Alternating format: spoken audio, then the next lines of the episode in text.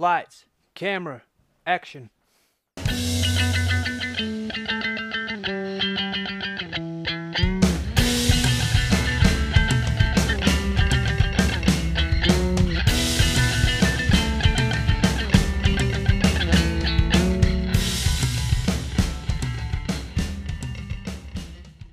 Hello and welcome to another edition of Movie Madness in association with Spitballing Pod.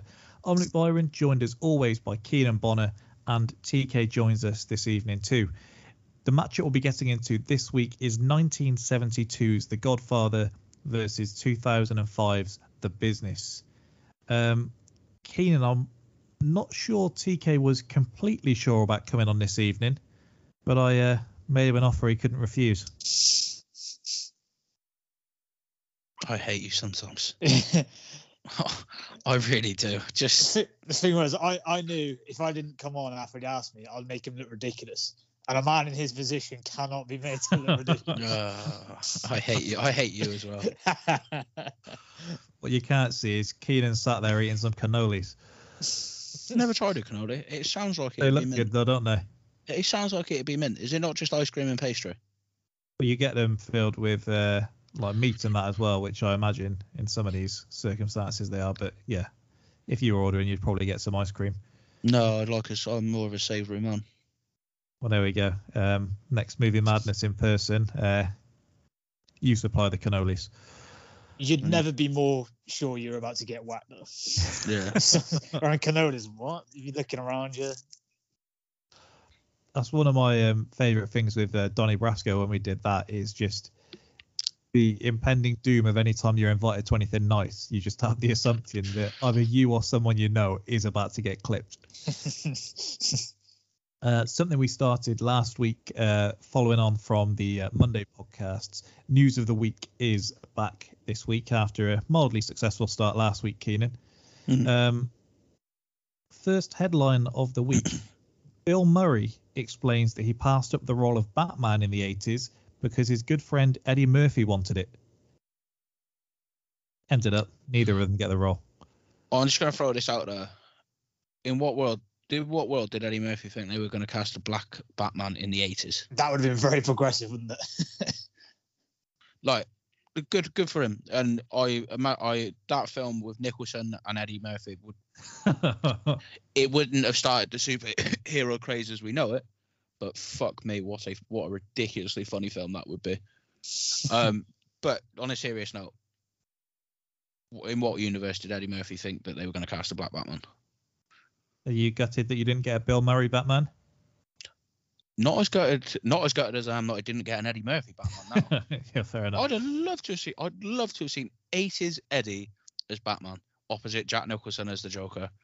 Just stop for three or four seconds think about how good that actually would have been. I guess we'll never know.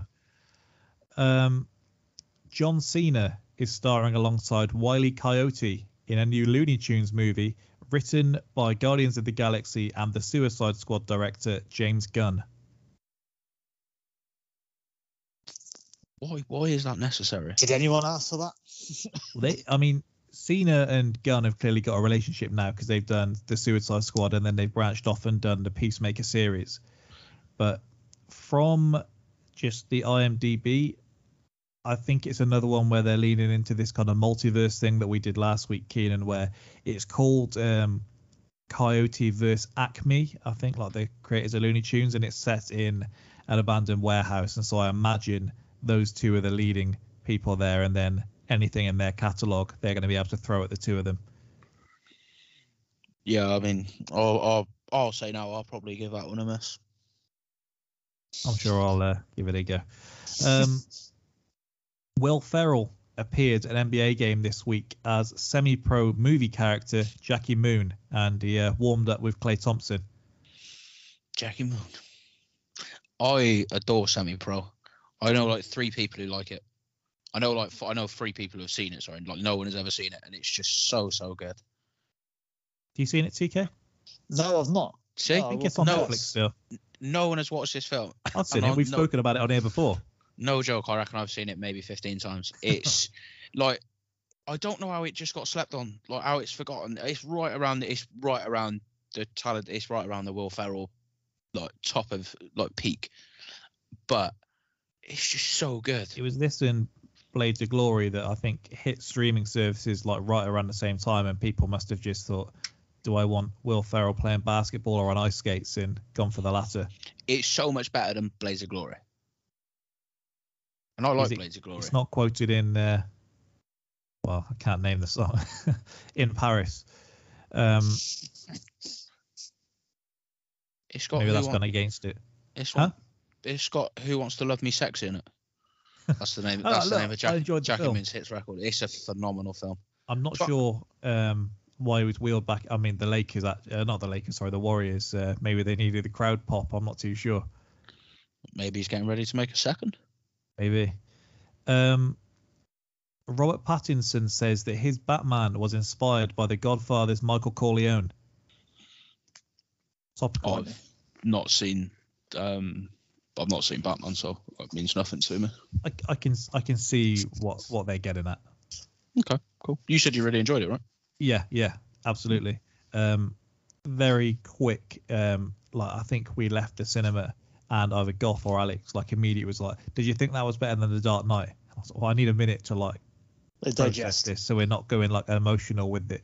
Um, immediately put Zoe Kravitz over Anne Hathaway, which Keenan you may be disgusted with, because I know your thoughts on uh, The Dark. Knight Rises. But yeah, well worth the watch. Well Apparently- worth the three-hour runtime. I'm hearing. I'm hearing reports that Paul Dano's Riddler might be a, better villain than Heath Ledger's, Heath Ledger's Joker. Um, they they they they give more time to uh, Heath Ledger's Joker. Um, the Riddler in this, uh, as much as he has a significant amount of screen time, he's he's almost doing the uh, latter year Urzel, where you're saying, you know, it's the things that you don't see that uh, are really chipping into what this guy does. So he he, he is great. It, I heard he's a better Riddler than Jim Carrey. That's yeah, it makes a mockery of, of, of that uh, representation of the Riddler. But yeah, um, I think I read that I don't know neither of you have seen it, but they were they were going to cut it down at first, and they had a cut that they showed to fans that was like two hours long, and then they showed the three hour cut, and the difference in audience reaction was just like insanely different. So yeah, they went with a three hour one. They had the evidence there that people would rather sit for a three hour film if, If it's a good three hour film. Yeah, I was gonna say if it's done right. excuse me, sorry. There are obviously limits to it, but if it's done right, then yeah, I, I get it. Like uh, goes I with suppose- what we talk about on air a lot, but it, it doesn't feel like a three-hour film. Well, we'll get to it later on, but it's been it, it's been a while, or it had been a while. Sorry, until I just since I watched The Godfather, Yeah, like long time, long like quite a long time. I sat down and watched it Tuesday night, Hmm. um, after Liverpool after Liverpool had played. The first two hours, mate, bang, just gone. Yeah, because you text me and I said this is a bit late for you to sticking on The Godfather, isn't it? Because I know you like an early Yeah. night. I do like an early night, mate. I do. Um, I'm old. Leave me be. Um, but I um, put it on about ten-ish. Well, whenever I text you. Yeah. Stop watching about t- ten. I paused it about twelve-ish, and I was like, "Oh, I'll see how much this I'm going to watch." About thought, thought like. I didn't look at. I hadn't looked at the time as I paused it, but it came up and said, "Oh, like one hour fifty-nine gone." I was like, "Fuck, where is that time gone?" Yeah.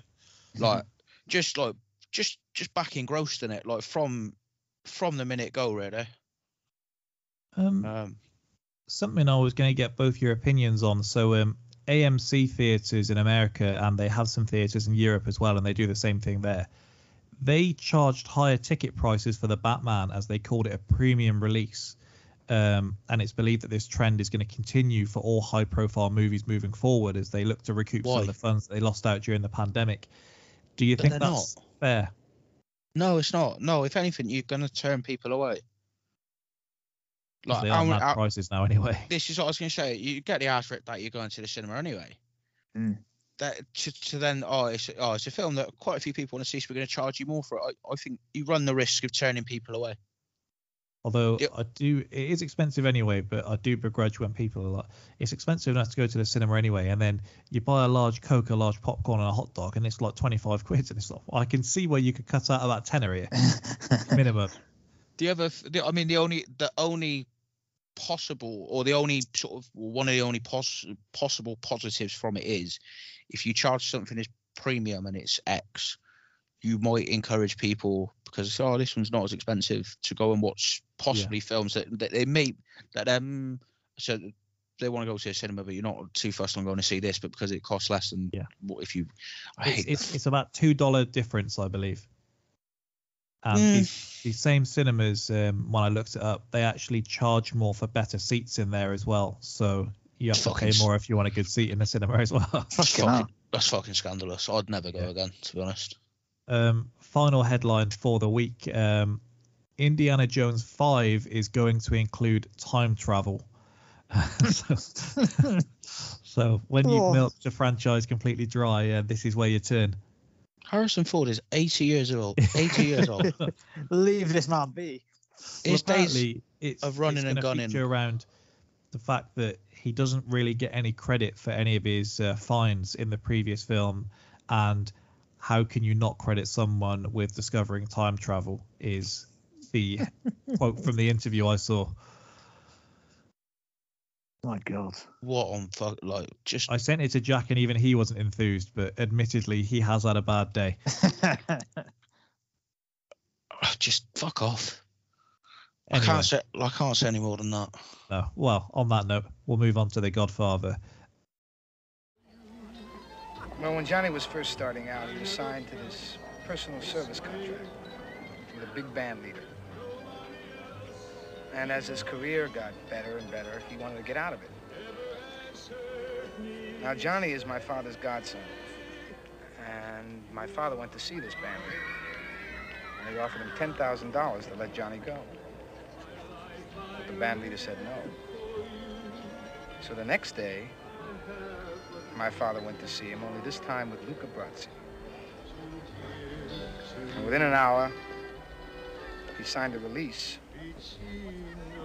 for a certified check of $1,000. How'd he do that? My father made him an offer he couldn't refuse. What was that?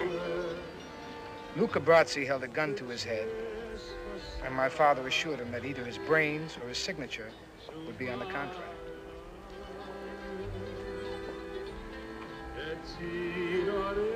It's a true story.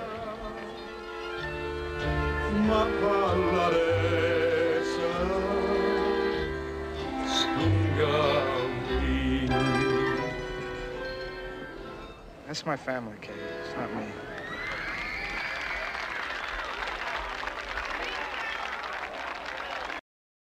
The aging patriarch of an organized crime dynasty in post war New York City transfers control of his clandestine empire to his reluctant youngest son. Keenan, same question I always ask you. What do you think the critics are going to think of this? I mean, do you want me to give you an answer? Well, it may be different to what you think. I would be surprised if it's different to what I think.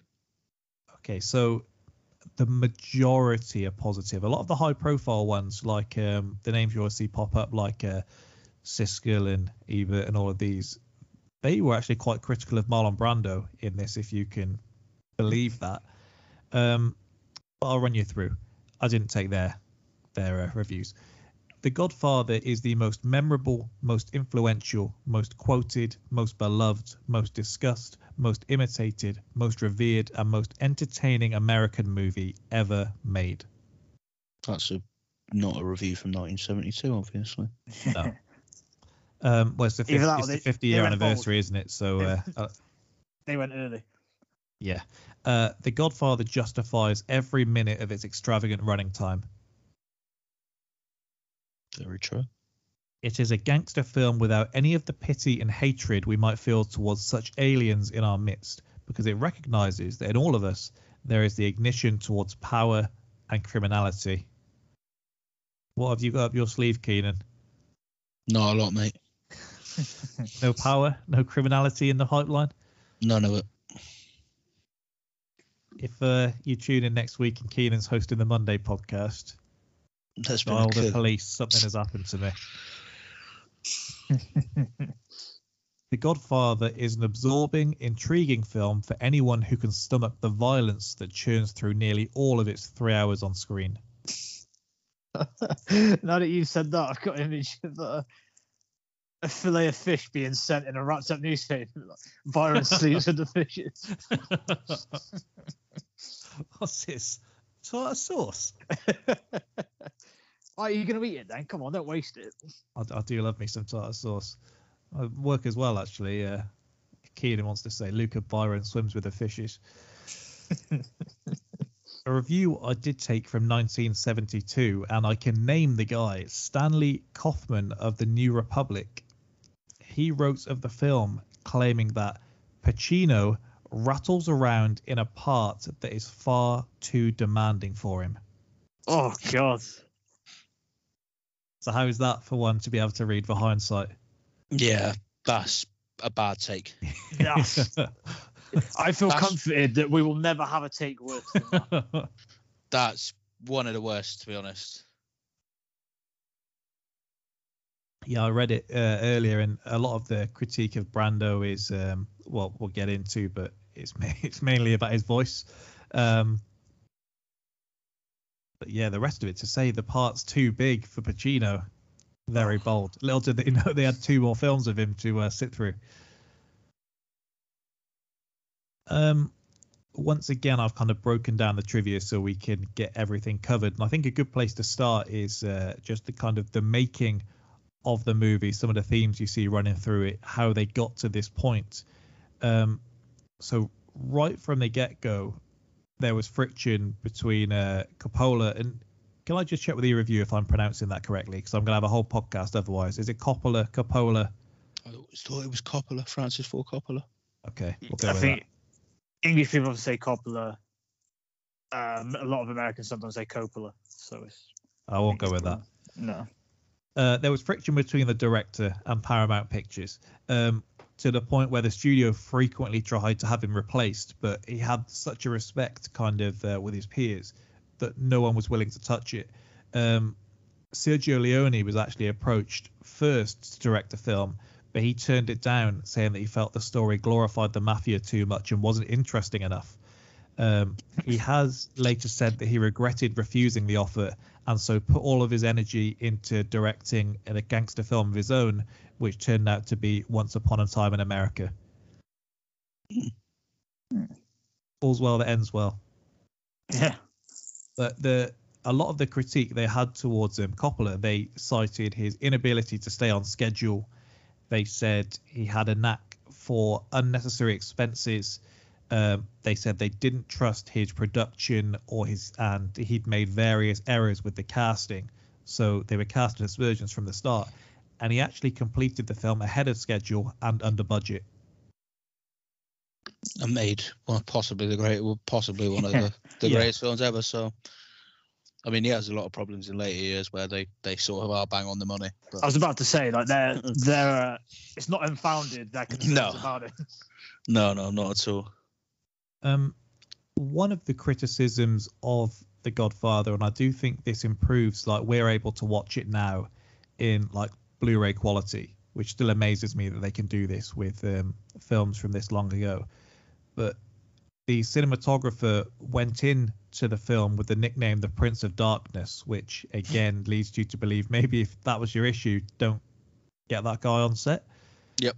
Um, but Paramount executives initially thought that the footage was too dark until they were persuaded by the cinematographer himself and Coppola that it was to emphasize the shadiness of the Corleone's family's dealings. That's Uh, such a cop out. I said he'd like if you'd done media studies, you'd have been pulling your hair out with some of the things you'd hear. No, I hate it, mate. It's fucking just it's, just an incredibly pretentious subject. The thing though is, I like, wonder. like, I know. I understand why you though. like it. It's clearly not an accident though. Like you don't do that many shots in the darkness if it's just that you're not realizing it's in the dark. Like there's clearly a reason for it.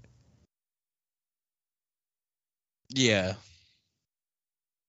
because some of the scenes at the wedding were actually filmed in the evening, and they just had to get a giant lighting rig to be able to film it properly. So it's not like they didn't have the equipment available. That seems an odd choice. that that room they're in is dark enough. You don't need. Right, we'll do this at night time as well. Yeah, I mean some of the outside scenes were filmed at night. How were they filmed at night? They had filmed. They had to get That a giant incredible. lighting rig, That sounds mad. and if you were worried about the budget, I can maybe see why, as a production company, you would be saying, "Can you not wait a few hours? Can you not?" We had all day to do this. Could you not have? um, but one of the things that Great gig being an extra at that wedding, by the way. yeah, Phenomenal.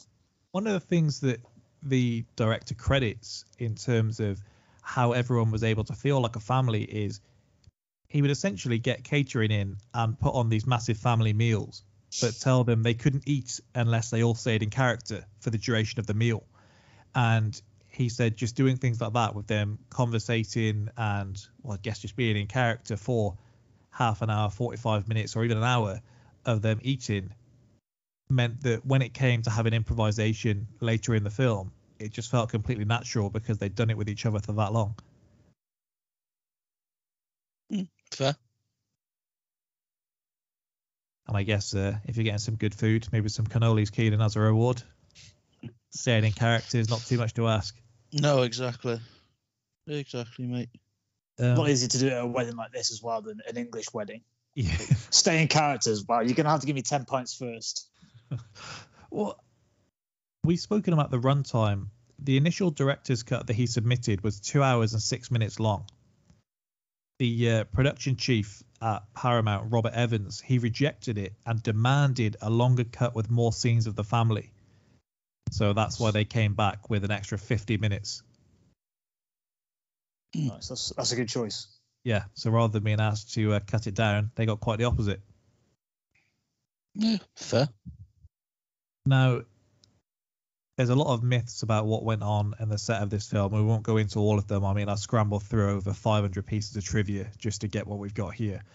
Um, Mario Puzo, when he was putting the uh, book together, he was accused continuously saying that the character of Johnny Fontane was based on Frank Sinatra.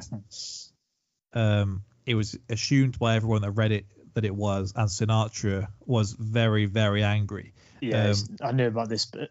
Yeah, when he met Puzo in a restaurant, he say they say he screamed vulgar terms at him and threatened him, and uh, Sinatra was strongly opposed to the film. So due to the backlash, the role of Fontane is cut so much that you only get a couple of scenes with him in because they just couldn't risk upsetting one of the biggest stars in the world. Yeah, fair enough. They didn't want It him does make him look against the a little film bitch. anymore. Yeah, yeah.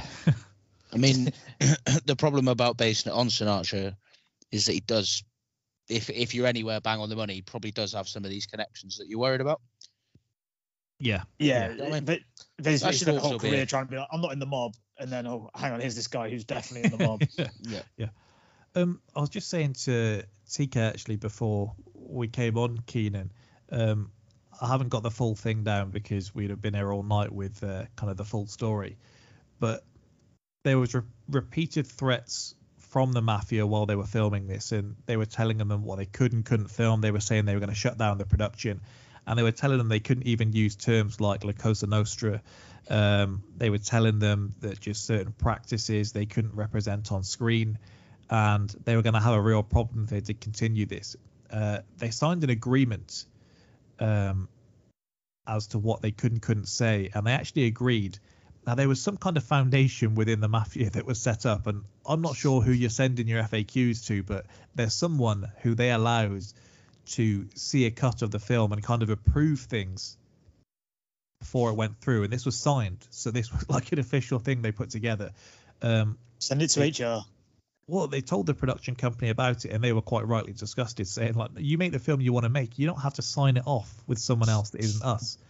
Uh, Coppola rightly told them it might be in our best interest to to have this agreement. Very, Um, very true. Yeah, it's not you, they- they're threatening, get it mate. put- yeah, yeah. they do get it put through, and uh, a lot of the people in the mob say they came out of the cinema. I think it was what's his name, that uh, Sammy the Bull, that's in like every YouTube clip you've ever seen now. Um, I mean, if there's a thing about not talking, this guy um, is quite the opposite. He describes it as he came out of the cinema feeling like he was floating because they couldn't Didn't believe how Sammy the things were represented. Sammy the Bull Gravano. Yeah, Well, I mean, he sort of broke the not talking thing when he testified. yeah, that's what I mean. But now he's The doing rat. he's doing things like uh, watching scenes of The Sopranos and saying, "Look, this is how accurate this was. This is how accurate this It's not was." a bad gig.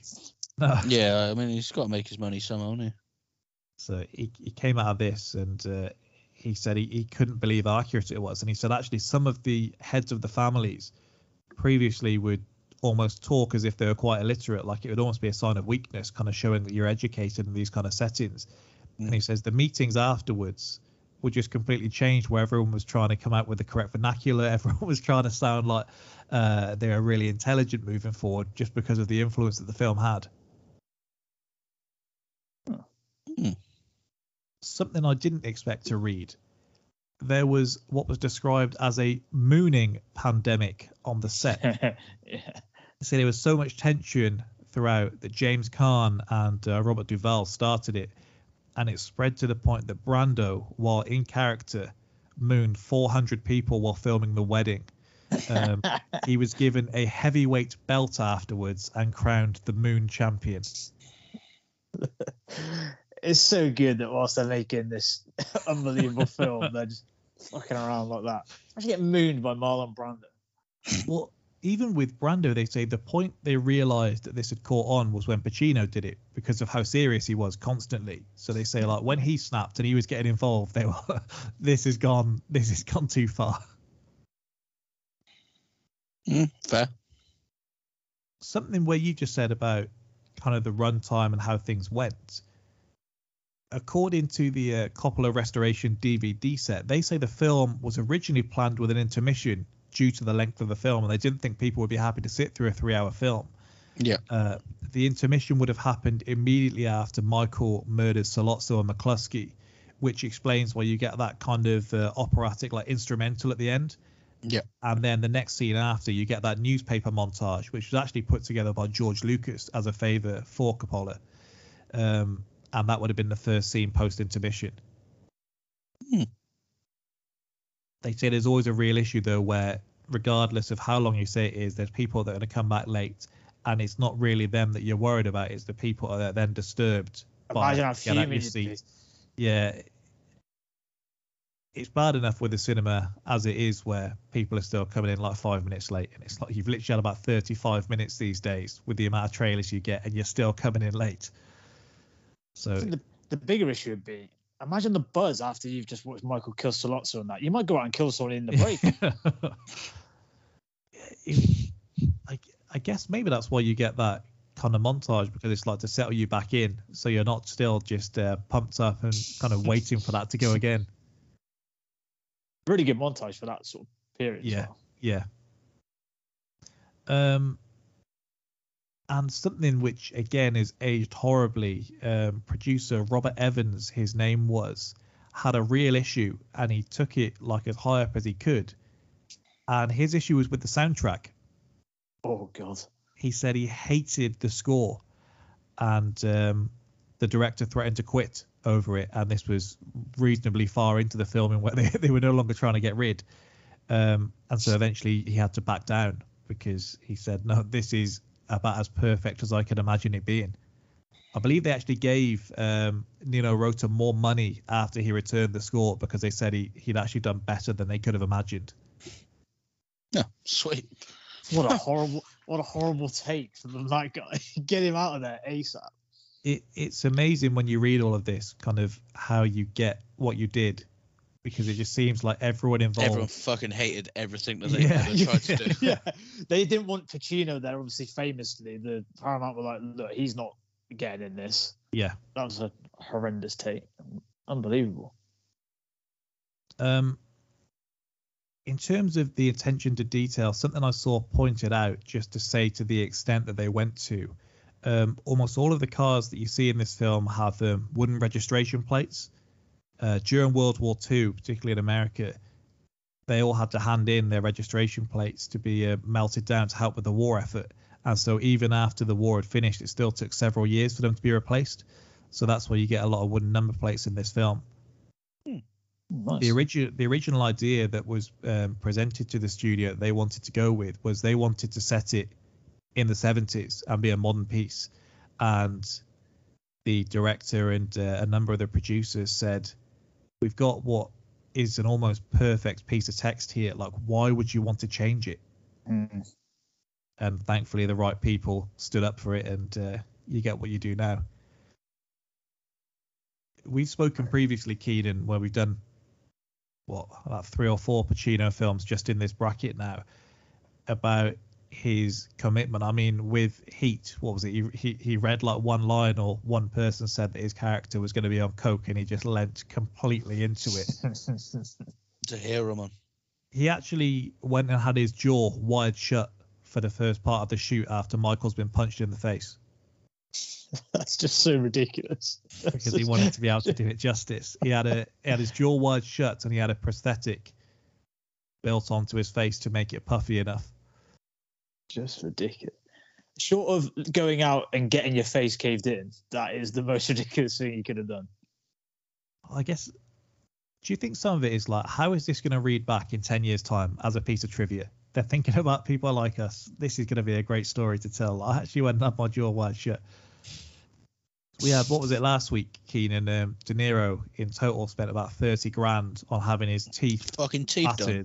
and then and then extra like 20 putting them back to normal afterwards just to do uh, Cape Fear.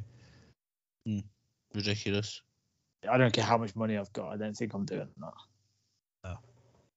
if we go through a number of the stars, if we start with Marlon Brando, um, he says in his words he wanted to make Don Corleone look like a bulldog, so he stuffed his cheeks with cotton wool for the audition, and then for the actual filming he wore a mouthpiece made by a dentist, um, and that's actually on display now in um, uh, the American Museum of Moving Image in New York. What do you think about the voice he puts on in this? Because I actually paused the film and just immediately searched for an interview by him, just because I wanted to see the comparison of his actual voice compared to this. Uh, It's a strange choice. It works, but yeah, it's a strange choice. It's great, mate. I do wonder at the time, would you, if you're like watching him perform this, would you get, because you obviously don't know how big this film's going to be, how's it going to No. do. It's a hell of a risk. You're probably thinking at the time, what the hell is this guy doing? Especially because you know he's, uh, if I say a live wire, that's probably putting it Yeah. uh, nicely. You're probably thinking, what the hell is this guy doing? But it's obviously it's a gamble that pays off massively. If we're saying about kind of actors just leaning into like a tiny little thing they see, he says that his voice was based off um, real life mobster Frank Costello. Hmm. He says he'd seen him on TV during the uh, Estes Kefauver hearings in 1951 and essentially just imitated his voice. It was as simple as that. He thought it sounded good, thought the man sounded powerful, domineering, and he says when you speak at that volume, everyone has to be quiet to listen to what you're saying. Yeah. And as much as the people on screen as in the audience, like you have to really pay attention to every word. yeah. Fair. He's bang on the And, money. you, and, you, fair and you do. You do, yeah. With the pranks that we know he was putting in on set, in the scene where he returns home and he's carried up the stairs, he thought it was a good idea to put weights under his body on the bed as a prank to make it even harder to lift him. And he was a big, he was a big boy already. That's that's cunters to be fair. They made him lose weight to take the role, and then he's doing that. Yeah, that's terrible. uh, something you may know already, the cat that's held by him in the opening scene was a stray that he Yeah. found in a lot of Paramount pictures. They actually had to redub over his voice because the cat was purring so loudly that it muffled his dialogue. And when you're speaking that quietly anyway, if the cat is louder than you, that's probably not a good sign. It has a very different effect if he has to start shouting his lines over the cat. Yeah. a, a comparison I was going to make, and I know you've obviously uh, seen the film TK. Me and Keenan did it the other week.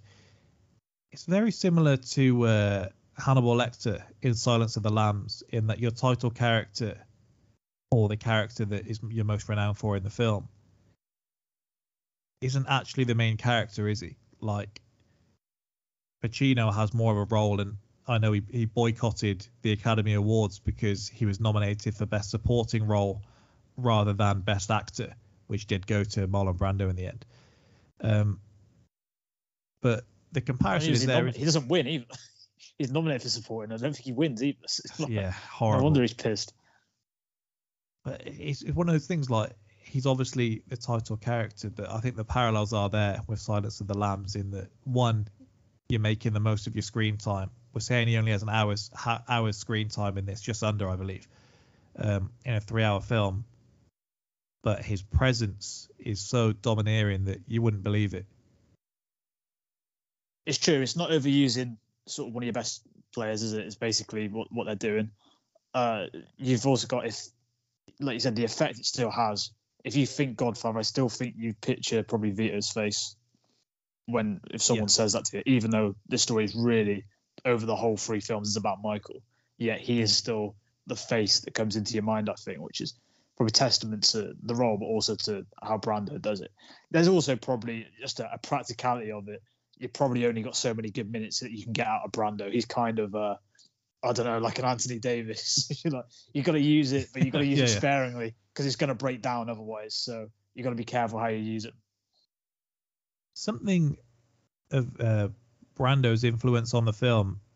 Mario Puzo says there was one line if he was to single out from the novel that he was so proud of, and he begged them to include it in the film, but Marlon Brando told them it was too preachy, and he, and he wouldn't say it. Um, from the novel, they say a lawyer with a briefcase can steal more than a hundred men with guns, and they refused to put it in the film, much to his uh, despair. Which doesn't sound too preachy compared to some other lines you hear in the film. I don't know if he was just making a point, but stunning the guy that, That would wrote it is really de- Would really depend on the delivery, wouldn't it? It could have been a bit corny, or it could have been a, a absolute hit. It really would depend on the delivery of it. I mean, there's there's other ones like um. Also, I'm going to butcher it if I don't uh, scroll down here, but uh, well, even even like a you know a man who doesn't spend time with his That's the one I was looking or for. It's very yeah. I think that probably falls into the category of preaching. Yeah. even if it's probably right. um, I mentioned the improvisation. Richard Castellano actually ad libbed the line, "Leave the gun, take the cannoli." That's excellent. Um, I don't know if he'd heard it before, like uh, if he'd been speaking about cannolis earlier in the day, or what. But great line to be. And I guess those early kind of sessions must have just helped with the comfortability to be able to drop something like that in what is a largely very serious film. Yeah, yeah, definitely. Uh, James Caan also improvised the part where he throws the FBI's photographer's camera to the ground, um, so the actor's fright and reaction is genuine. Uh, he also came up with the idea of throwing money, which was no money, um, at the man to make up with breaking the camera. He said, "Where I came from, you break something, you replaced it or repaid the owner, no matter the circumstance." But that almost becomes, um, I'm sure this isn't the first time it's been used, but that's very much like a mob thing in in films from uh, at least here on, isn't it? Where they kind of chuck in the money almost like as if you're like making it rain on the guy and uh, turning away, make them pick it up off the deck. An extra bit of humiliation. I've just embarrassed you anyway, and now I'm gonna Yeah, pay for it.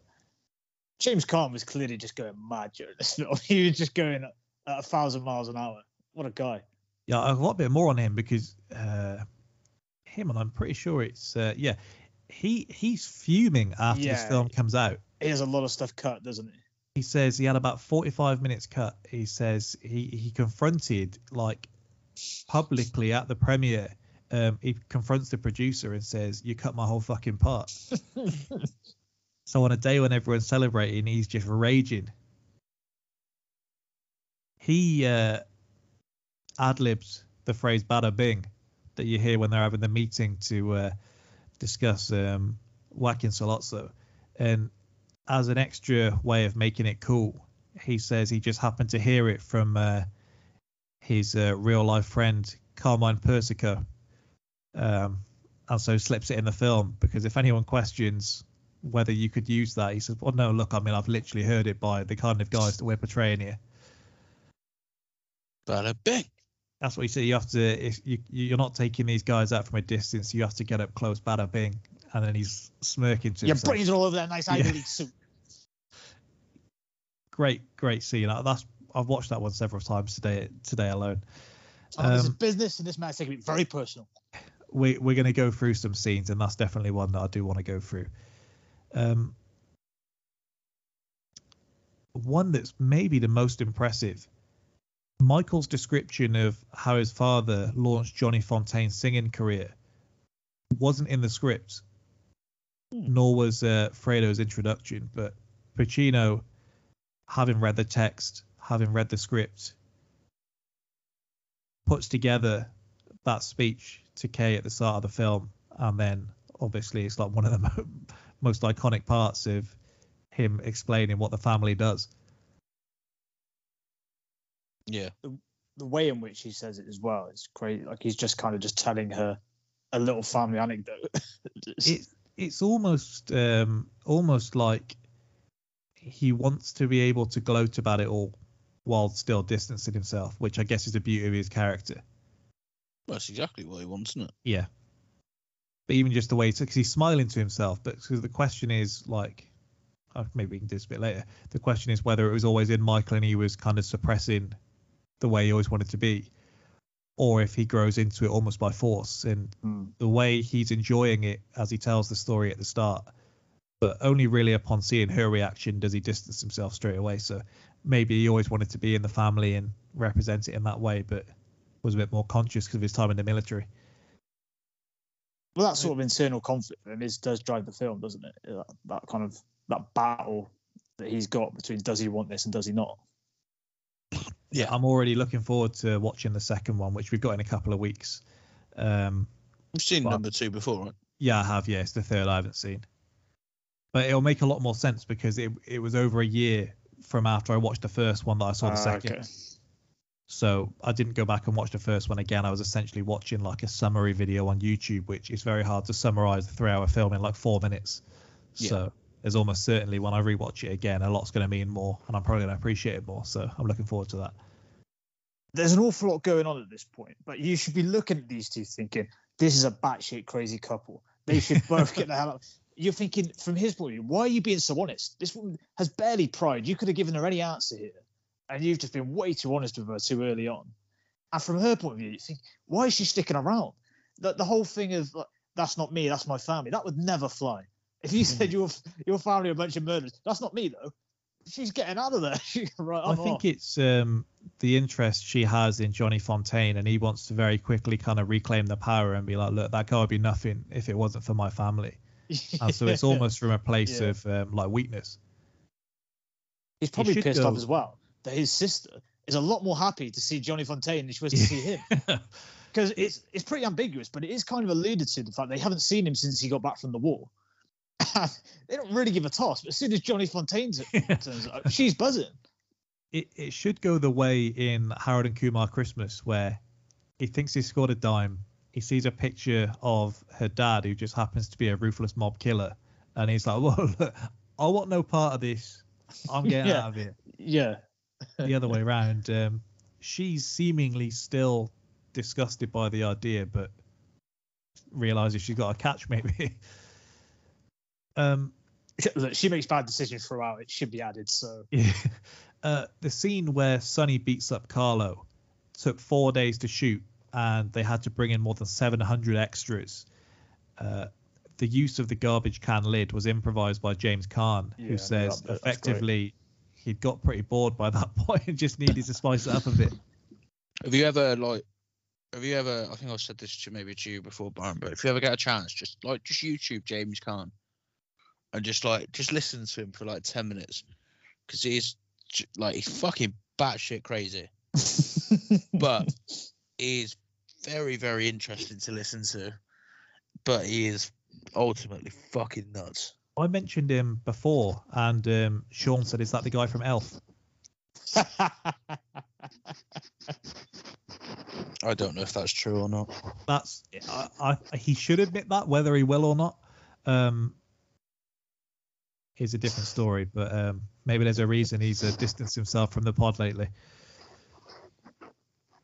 Um, the casting then, so TK's referenced it, and the casting is obviously a big point of contention. Um, someone's having a little Yeah, struggle here. What's going on? I'll be honest, So- I was I was about to blame you, TK, but it's- it sounds like you're falling over, maybe Keenan, if it's if it is you. What's up you? Someone's rattling around like they're like stuck in. Sounds like I can hear the wind. No, I've not moved. Someone's moving as you're saying it. I've literally not moved. I'm letting, I'm letting back. Well, can you hear it? No. Because if you can't hear it, then there's a good there's a good chance it's you. Oh, fucking Jesus Christ. Oh, it was overpowering. Um, the casting. Uh, Francis Coppola was reluctant to let his sister Talia Shire audition for the role of Connie. He says he thought she was too pretty for the part and didn't want to be accused of nepotism. Uh, only at the author's request did she get a chance to audition, and then ultimately she gets the part. Where to start there? No, no disrespect, Talia Shire. I Where where where pretty. you where you want to start, you're not not able to, to start. Yeah. But also the nepotism thing. By, by the time we get to the third Godfather, dear Lord, he puts his daughter in it. yeah, she's horrible. She's no good. Do you recognise her more for uh, The Godfather or Rocky? Rocky, obviously. Oh, I was asking TK the question. Yeah, she's she's got a slightly more prominent role in Rocky, doesn't she? She she really just kicks in right at the end of this, where she starts going mad at Michael. Far more irritating in this. Granted, uh, very justified, but but you don't need to smash your whole house up to prove a point. That's your husband. That's your husband. Um, Gianni Russo used his organized crime connections to secure the role of Carlo, going so far as hiring his own camera crew to film his own audition and send it to the producers. Marlon Brando was initially against having him as he's never acted before. Um, this made Russo furious and he went on to threaten Brando, which actually ended up getting him the part because Brando thought he was acting and so was convinced he'd be a good part for, he'd be a good part for the film. Turns out he was just a dirtbag. He was just dicing with death this whole film and just had no idea for, for, for large parts of it. Just too busy mooning and adding weights to his uh, stretches. This guy could have actually started beating up Connie, and Brando would have been totally unaware. Elvis Presley, an avid fan of the book, auditioned for the role of Tom Hagen, though he really wanted to play Vito. No, thank you. Thank God they. that, it can't be easy to turn down Elvis Presley in this, but thank God they did. Yeah, because I'm. Especially Imagine- Tom Hagen. Imagine. Well, he wanted the role of Vito. He felt that he was doing them a favour by not going for that. Little did we know, if you do the remake, you're bringing in the guy from Phone Shop. For fuck's sake. Keenan didn't like that comparison because he knew it was a good one as well. It's just just not for me. It's a good one though. You're the fact Did you've you- not denied it the various you- times I've mentioned Did you it. dislike the disrespect? Was that it? Yeah, it's- Val. Hey, look, Phone Shop's a great show. Chicks I was love about Jude to Law. say. I was about to say disrespectful comparison. We are about to compare this film to the business. So I guess we, we probably can't get on the high horses too much. also uh, a young Sylvester Stallone auditioned for the role of roles of Paulo and Carl, Paulie and Carlo, but wasn't Oh. cast for either. No, that's that's not fun. Should have threatened Brando. Stallone would have had Paulie doing his own little spin-off things. Like he gets away, he kills Clemenza, he's on the run. Probably the most troubling thing I saw when doing the whole trivia, and you may know where I'm going with this if you know this already. I Um, think I do. Simonetta Stefanelli, who plays Michael's wife, and also appears topless in the film, was only 16 at the time of filming. Which Yeah, I really makes wish what it- you texted me yesterday, Keenan, quite repulsive. I don't have the energy to to tell you. Oh, it's- It's- You genuinely, you genuinely fucking bore me. That is that is mental though. yeah, that's that's kind of crazy that that flew, isn't it? Really. Like there's a bit of trivia what I saw underneath, and it's like, but she was 17 at the time production. It's like, well, that's okay. It's like, if, if some bloke's found with a 14 year old in his computer while she's 24, that's his justification. It is that is mental. I'm- Uh, yes, yes, it is. To be honest, I'm surprised when it's shown now, like that The- not clipped or something, because it's it's so mad that that's that that's just still included. It was a different time. I mean, it's a different time, but you, you look now and you see scenes from films that are being cut because they're distasteful or they have certain references. And for this to still be just flying by, I don't know if it's maybe just was was this a thing that you've known for a long time? Because I read this and it was kind of buried in the trivia, like it was. I mean, it it, it was buried underneath Sly Stallone auditioning for the role of Carlo. Is this not big news? I think we'd all prefer to pretend we just didn't know, wouldn't we? Just, I wish that didn't happen. I mean, it helped that I didn't know when I watched it the first time because I would have been a lot Yeah. worse. But ignorance is bliss, I guess, in that case. Rough for Pacino. She's about half his age. Yeah, I didn't even think about that. Jesus. Yeah. Yeah, wild. Um, Moe Greene was modelled after Jewish mobster Bugsy Siegel. Um, although Siegel wasn't known for wearing glasses, both were assassinated with a shot through the eye. So essentially, uh, the director knew the shot he wanted with the, the bullet through the glasses to finish him off, and so they just had to give him the glasses at the start to make it worth it. Some guy, Moe Greene. Some guy. Yeah, great scene. That we'll, we'll go into that last couple of bits, and then we'll go through some scenes. Um, in 1974, the film premiered on NBC, and it was it was spread across two nights: Saturday, November the 16th, and Monday, November the 18th. I don't know why they didn't go Saturday, Sunday, but there we go. Um, both nights at 11 p.m. The New York City's municipal water authorities had some overflow problems from all of the toilets flushing around the same time. Um, one of the more popular bits of trivia uh, during rehearsals, a false horse's head was used for the bedroom scene, but for the filmed shot, a real horse's head was used, acquired from a dog food factory. A couple of questions there. Um, according to John Marley, his scream of horror was real, as he wasn't informed that a real head was going to be used. That's just so wild. I mean, on, on both fronts. Imagine trying to get away with that now. Either the actor is suing them because he's just horrified, and you're obviously getting sued because animal rights. You, you're not getting away with that.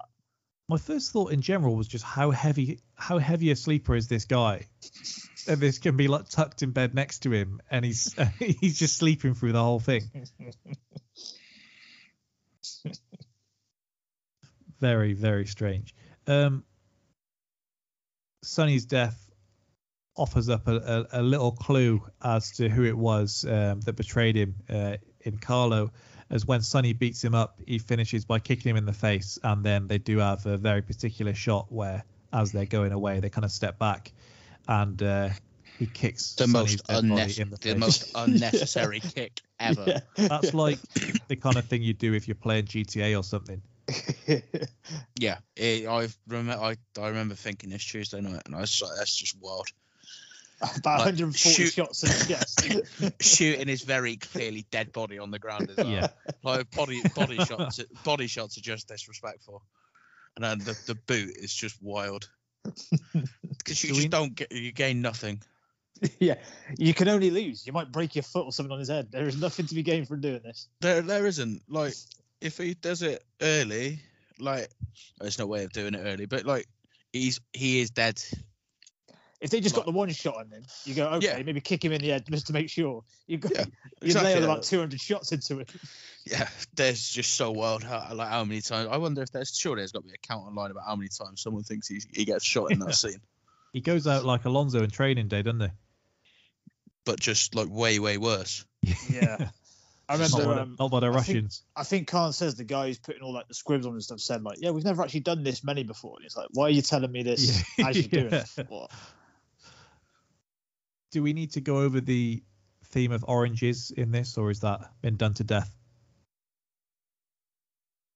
Do you want to? Oh, well, I, I hope if if you didn't know it, then I wouldn't. But I guess just pretty simply, oranges in this film do foreshadow death. Um, something that probably quite good for the second watch um, when you know that's the case. Clemenza is asked for more wine, and he's given a picture of wine with oranges floating in it. Um, Tessio reaches across the table for an orange, um, foreshadowing not only his death, but they'll cross the Corleones.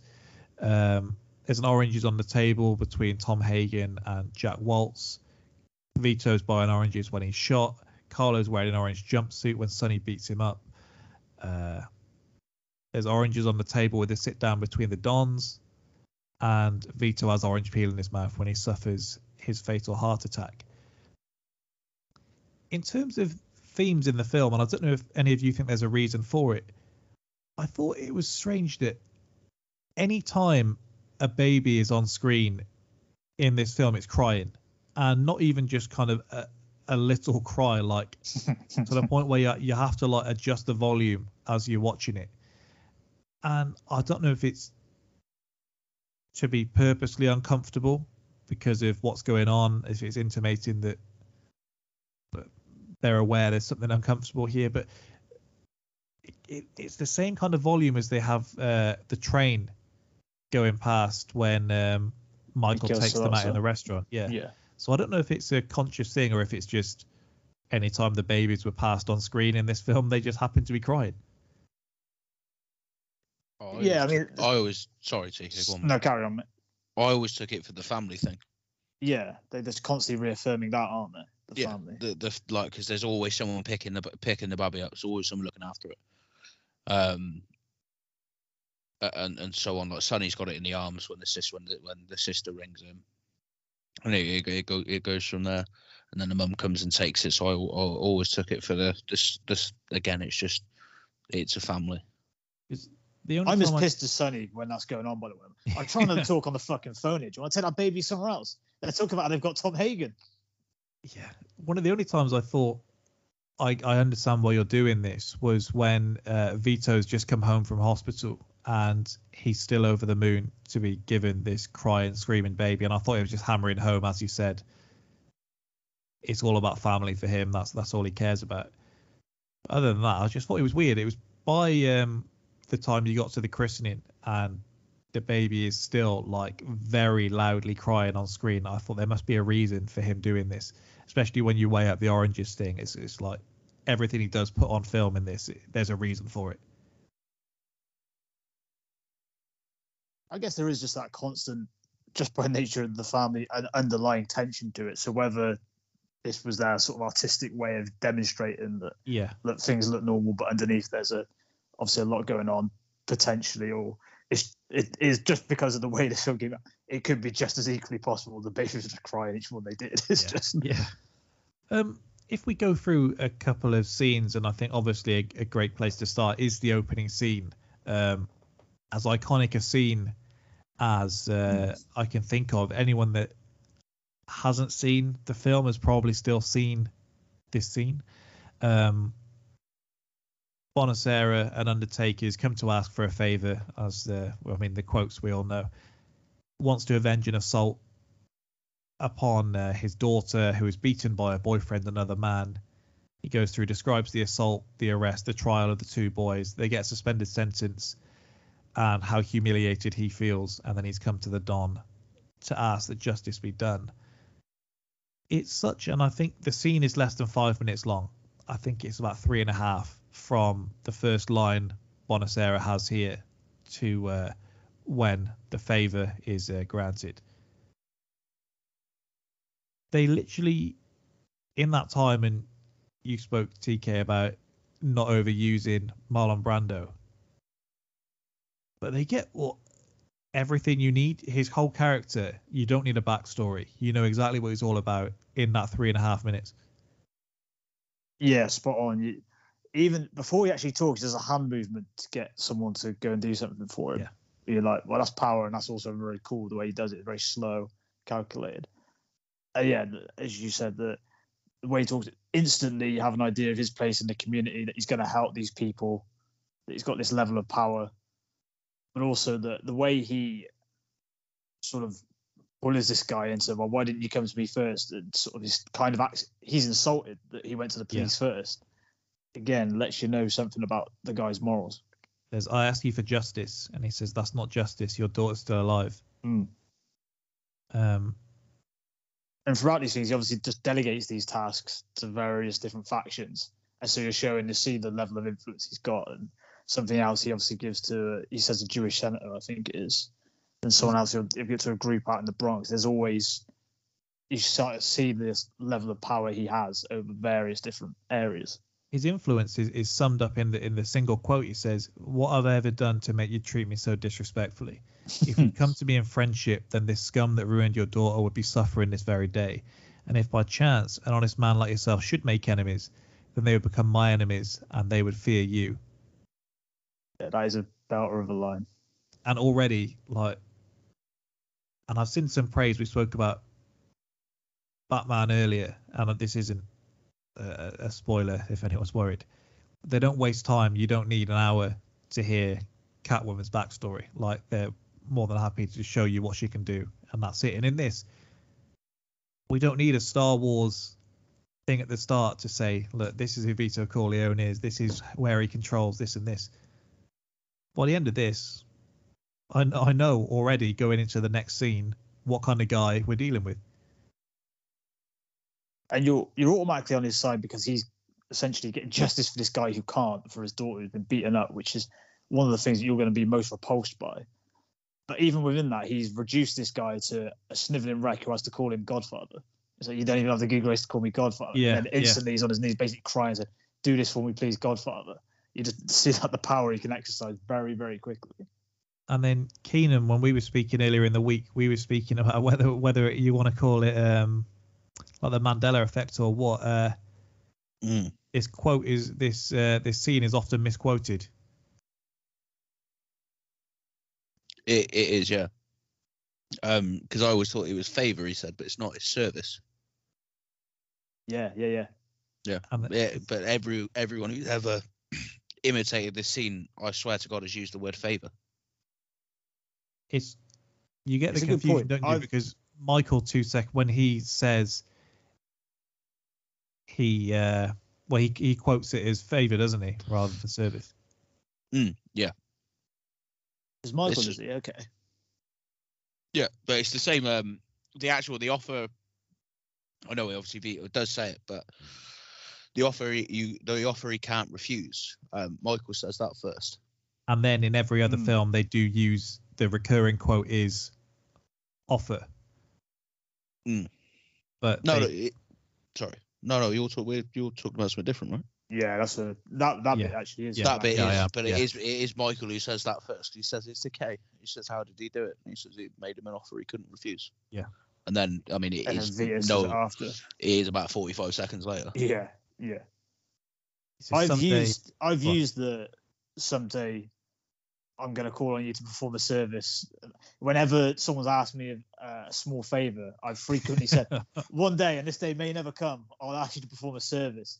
And I've used the word service only because there is something very weird about someone using the term service. It sounds a little bit untoward, and I realise as I've said it, like this sounds real creepy. Actually, maybe I shouldn't say this. I mean, But it is what he says. Yeah, you perform a service for me, and that day may never come. the, the main Wow. thing this film. I mean, that is of- the most obvious foreshadowing we'll ever see Yeah. as well. By the way, funeral director, he says I'm going to actually perform a service. Not great.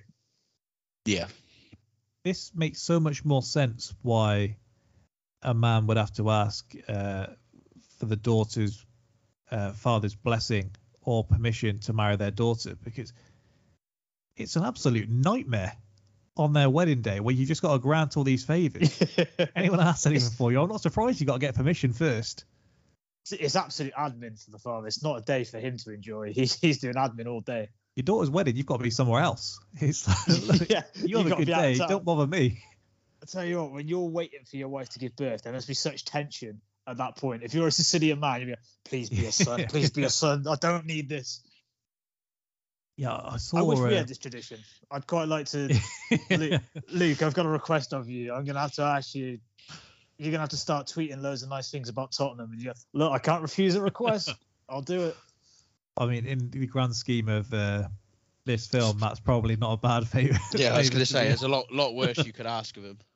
You're asking me to uh, wipe out Conte. I, I don't want that smoke either. I was thinking we were gonna have to trivialize. I was assuming I wasn't gonna be able to actually commit murder. I was thinking it was gonna have to look, be something if it's my daughter's wedding day, I don't have a Yeah. choice. Yeah, fair. The, scene though i saw um, an interview with uh, speaking about it and he said what he wanted to drive home is in this scene he's already introduced the themes of violence kinship and morality that then just drive home the rest of the movie. And he's presented three things there. And despite this world that we're being uh, introduced to all of these things we can relate to. We'll be to a wedding we can relate to um, the fact that we don't really feel that justice has been served in this case. We can relate to the fact that uh, the parent would want more to be done, um, and we can relate to the fact that the guy, because it's not his daughter, might say, "Well, hang on a minute, your daughter's alive. I'm not quite going to go to the extent of just wiping someone out." Everything in there, we can kind of, despite the fact we're not going to be in that position, they're kind of like, "Well, I, I can understand everyone's point here and then as things get more complex as we go through, we've already do got an enjoy, understanding uh, of these characters. I do enjoy Vito saying we're not murderers. As well. Yeah. How sort of indignant he is by it. Yeah. No matter what Bonasera thinks, we're not murderers. so I think that's exactly what you are, lads. To be honest, Yeah. seems hard to deny that one. Yeah. You've got a hitman on the payroll, mate. I think you are you, you are a murderer. Luca practices outside, practicing his speech. And then with with this um, Well, and Talking to Luca Brasi and things they left leave out of the film. There is a rough, rough storyline about Luca in the book.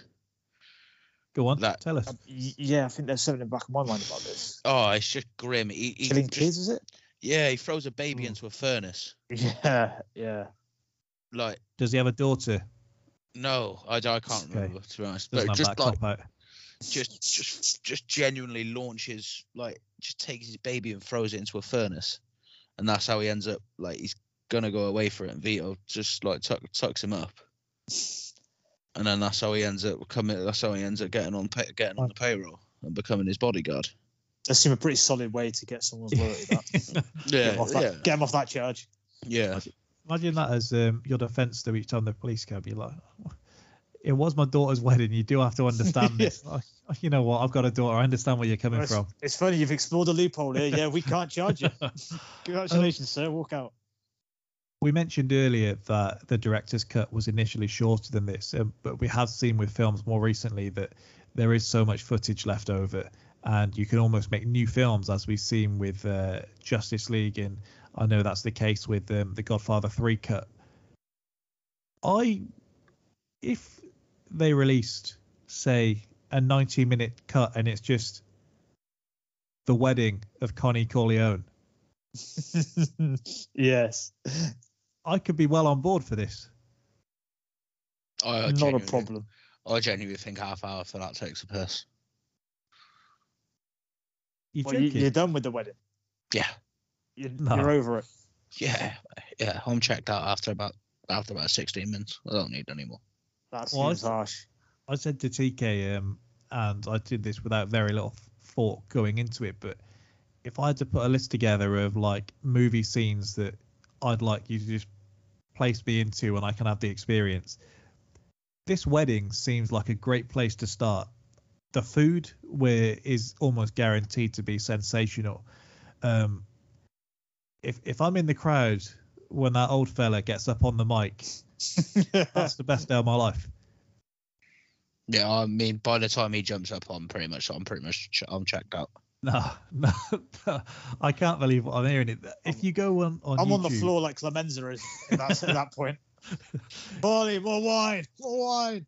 if if you go on um, YouTube and this scene is up there several times, um, there's a recurring guy commenting across them, and he's just letting everyone know this is his granddad, basically, and he's got on there, and all the comments each time are just people saying. Like, I love your granddad. Like this, this is the best guy ever. Like the smile on my face when I see this film every time, and he's just like gratefully replying to everyone like, "Yeah, we love getting him do getting him to do this. He he loves people recognizing him for this."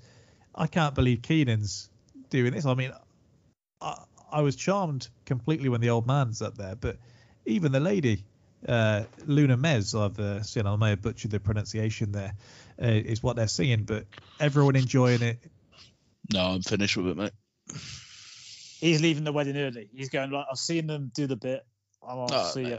I, mean- just, I just don't need half hour of it. Me and TK, 20, were- 29 mins. me and TK have already uh, spoken about the crossover when the wedding crashes get to this wedding, and you've got Owen and Vince up on the mic following the old man there. Making it about them. How do you know each other? Well, um, you know. I don't know, they really would stand nephew. out like a sore thumb there. That's not a wedding you want to take over. That's a wedding you stay in the background. Keenan, would you have been roped in if he had put a number, a little shout number on there? If, if the big man had stepped and started singing shout. yeah, I probably would have, to be honest. Fredo, Fredo cracking champagne over anyone. Wee, come on. Yeah, to be honest, mate. Yeah, if it, if it, I mean that felt that song was released in the 50s, so there was they they could have they could have done that. A missed opportunity for them. Well, Yeah. It's, it seems like a great gig being an extra on this as well because they say the director gave them literally no uh, direction other than enjoy yourself. Like you've got everything here to be able to enjoy yourself. Move around the place, just have a good time, and then he would just move around, positioning who he needed in a, in a certain place to film the scenes they were doing.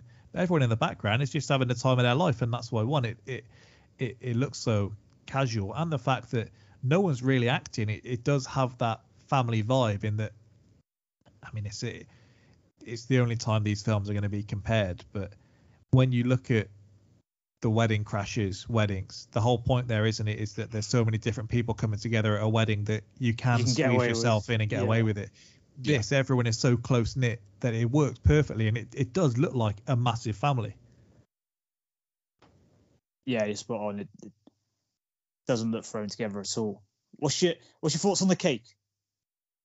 That's a hell of a wedding cake. Yeah, I mean, And everything, everything about this, I was thinking about, and I don't know if you get to see like uh, the equivalent of the spread in this because almost like I know Just you got cannoli, cannoli, cannoli. So- Also, I don't think it was sausage rolls and vol au vents. Like, yeah. no, but I know um, well, what, I do- how far do, you're in. do love a good vol au vent. You've been watching The Sopranos, and I could never finish an episode of The Sopranos without feeling hungry after because all of the Mm. food in that is just sensational. Um, I've got to think if you were transported to this wedding, you wouldn't be leaving on an empty stomach. Couple has spent 200 times more than you're supposed to on the catering, I bet. Don't worry. so, sorry, lads. Spent the budget again. Done it again. and Keenan, you think the amount of extras they got together in this scene and the amount of extras they got together um, for uh, when Carlo is getting uh, pieced up in the street Mm. does make a mockery of uh, Snatch and them struggling to get enough extras together to see uh, Brad Pitt going in a boxing match. Yeah. It's strange, isn't it? That's Yep. crazy. Um, moving on, and obviously we'll, we'll skip quite a few scenes. I, I did note down that if we do a similar uh, Christmas podcast this year, TK, uh, the Don getting killed right around Christmas is, is probably an easy one that we could jump on there. I think I may have very briefly touched on our Christmas one. Uh, that I sometimes thought of this as Christmas film solely based on Michael and Kay doing some Christmas shopping. Yeah, That's- and I watched No. this for the first time on Christmas Eve, so Uh, yeah. Let alone the fact that it's, this is pr- just coming up to him seeing that his father's been shot. yeah. Not maybe not that warm Christmas feeling, but you know what? I'll do. I know uh, the fact he went away, but Is there no other way they, they could have got in touch? Like, does he need to see this on the back of the paper? Because he phones up and they're saying, like, hey, look, what, we've not heard from you, as if he's supposed to know already. How else are they going to get in touch with him? They don't know where he is. Do they not have a, have a phone number somewhere else? You not give that back? Well, I don't know. Poor Michael being planning. absent for various periods is pretty seems to be pretty commonplace for them, though, doesn't Yeah. it? For various different reasons. Wants no Well, part of the is he- He's in the military. He's at college. Oh, he's doing all this. At least, um, Joe Carly the- didn't want to get yeah. caught up in the family business. at least the impression when you get here, he doesn't just swan back at Christmas to pick up his presents and then dash off again. Like he is very committed to, like you'll see me when you see me. Saving It's himself a fortune as well, looking at that wedding. if we go on to the killing of Sollozzo and McCluskey, everything about this is so good, and I think again it's even better on the second watch, despite they've kind of laid out the plan for you. The tiniest grin you get from Michael when he asks if they go into Jersey, and they think they're two steps ahead of him, despite him Yeah. knowing the entire plan put together. It's just so masterfully done. Actually, the, the conversation to get to this point, we said we'd come back round to. Really, when you see Michael start to come out of his shell completely. Yeah, I mean, at this point, it's like when you watch it, when you once you've seen it once, you see it again. It's like, oh, it's never meant to be. Mate, he is, he is on it from the the word go. It's him who says, "Yeah, I'll do it." No prompting, no nothing. Yeah, I'll do it. And This is how can, this, this is how we're gonna do it. yeah, and he can talk them around from. They're all like, "Well, you can't kill a cop." To literally within minutes of him saying, "Well, why can't you?" and laying out why they can't. Even Tom Hagen, who's obviously supposed to be the more reserved, careful, cautious one, is like, "You know what? He's got a pretty good point here." I think Very the good, very good, very brief story, but very good story about um how uh, Tom comes to be part of the family as well. Actually, Yeah.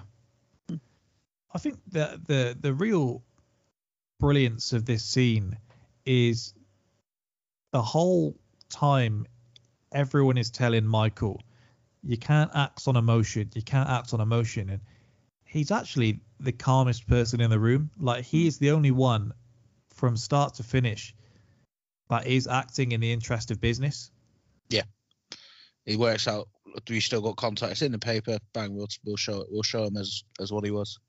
yeah, almost to a fault because when you have the quote from uh, the Don saying um, like a man without his family, etc., etc., because family is almost the thing that he may neglect the most while trying to protect the family because he is so businesslike. So th- this scene where you do see that he's not as naive as uh, perhaps they believe him to be, and you just see the cogs start to turn in the transformation. It's just so good. that contrast between him and Vito is obviously explored a lot more in the second one as well. So you'll talk about it at that time, I'm sure. But uh, Michael's not really able to get the balance right in the way that Vito was. Until he just becomes utterly ruthless and kind of a bit distant from everyone. Uh, part of that's change changes within himself, but as the second one shows, a lot of its changes are imposed upon him. Yeah. Like once someone tries to kill your old man, you can't. The sentiment has to be removed for a while. You would imagine. Well, he even says in in this scene where he says, "I am thinking this is business. Um, he is going to try this again." Um, so even whether he's just justifying it and saying about how he's not being emotional when really he is, he does it very well. He's just so many levels ahead of these guys. And when he's when he is in the meeting and he goes to the toilet and he words it correctly to they don't suspect a thing. He does the same thing that he does in uh, Carlito's Way because the scene in there isn't there when they're in the pool pool hall and he goes in the toilet. He gets Yeah. his gun ready Mm. and he's taking the deep breaths to get him to go out. But in that one, he's kind of shouting and kind of geeing himself up that way. It's because he hasn't got any bullets in his gun in that one. No. And in this one, when he's kind of running his hands through his hair and he's pumping himself up differently.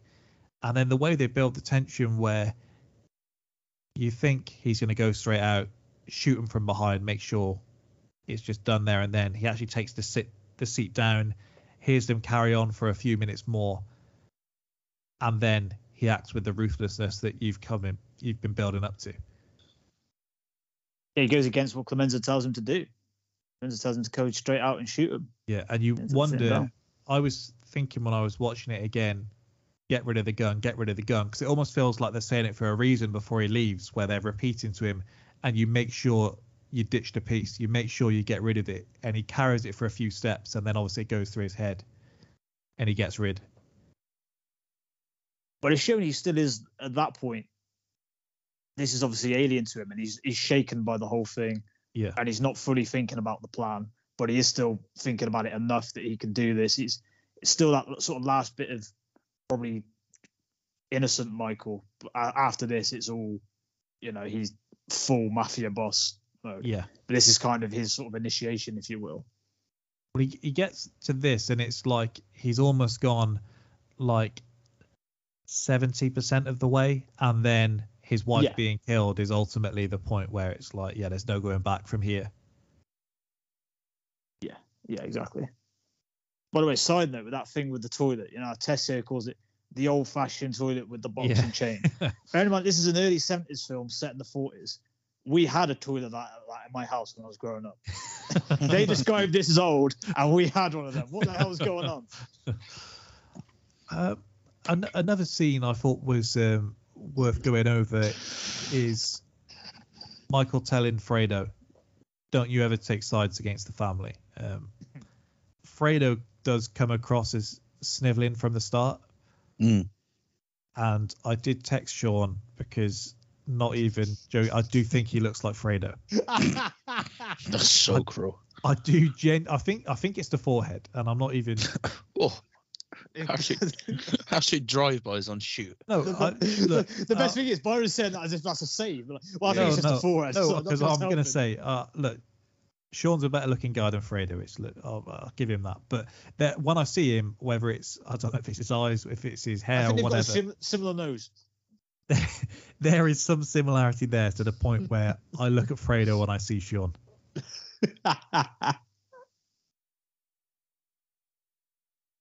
But Moe Greene, Does that mean you see yourself as Moe Greene? You straighten shit No. out every, every so often.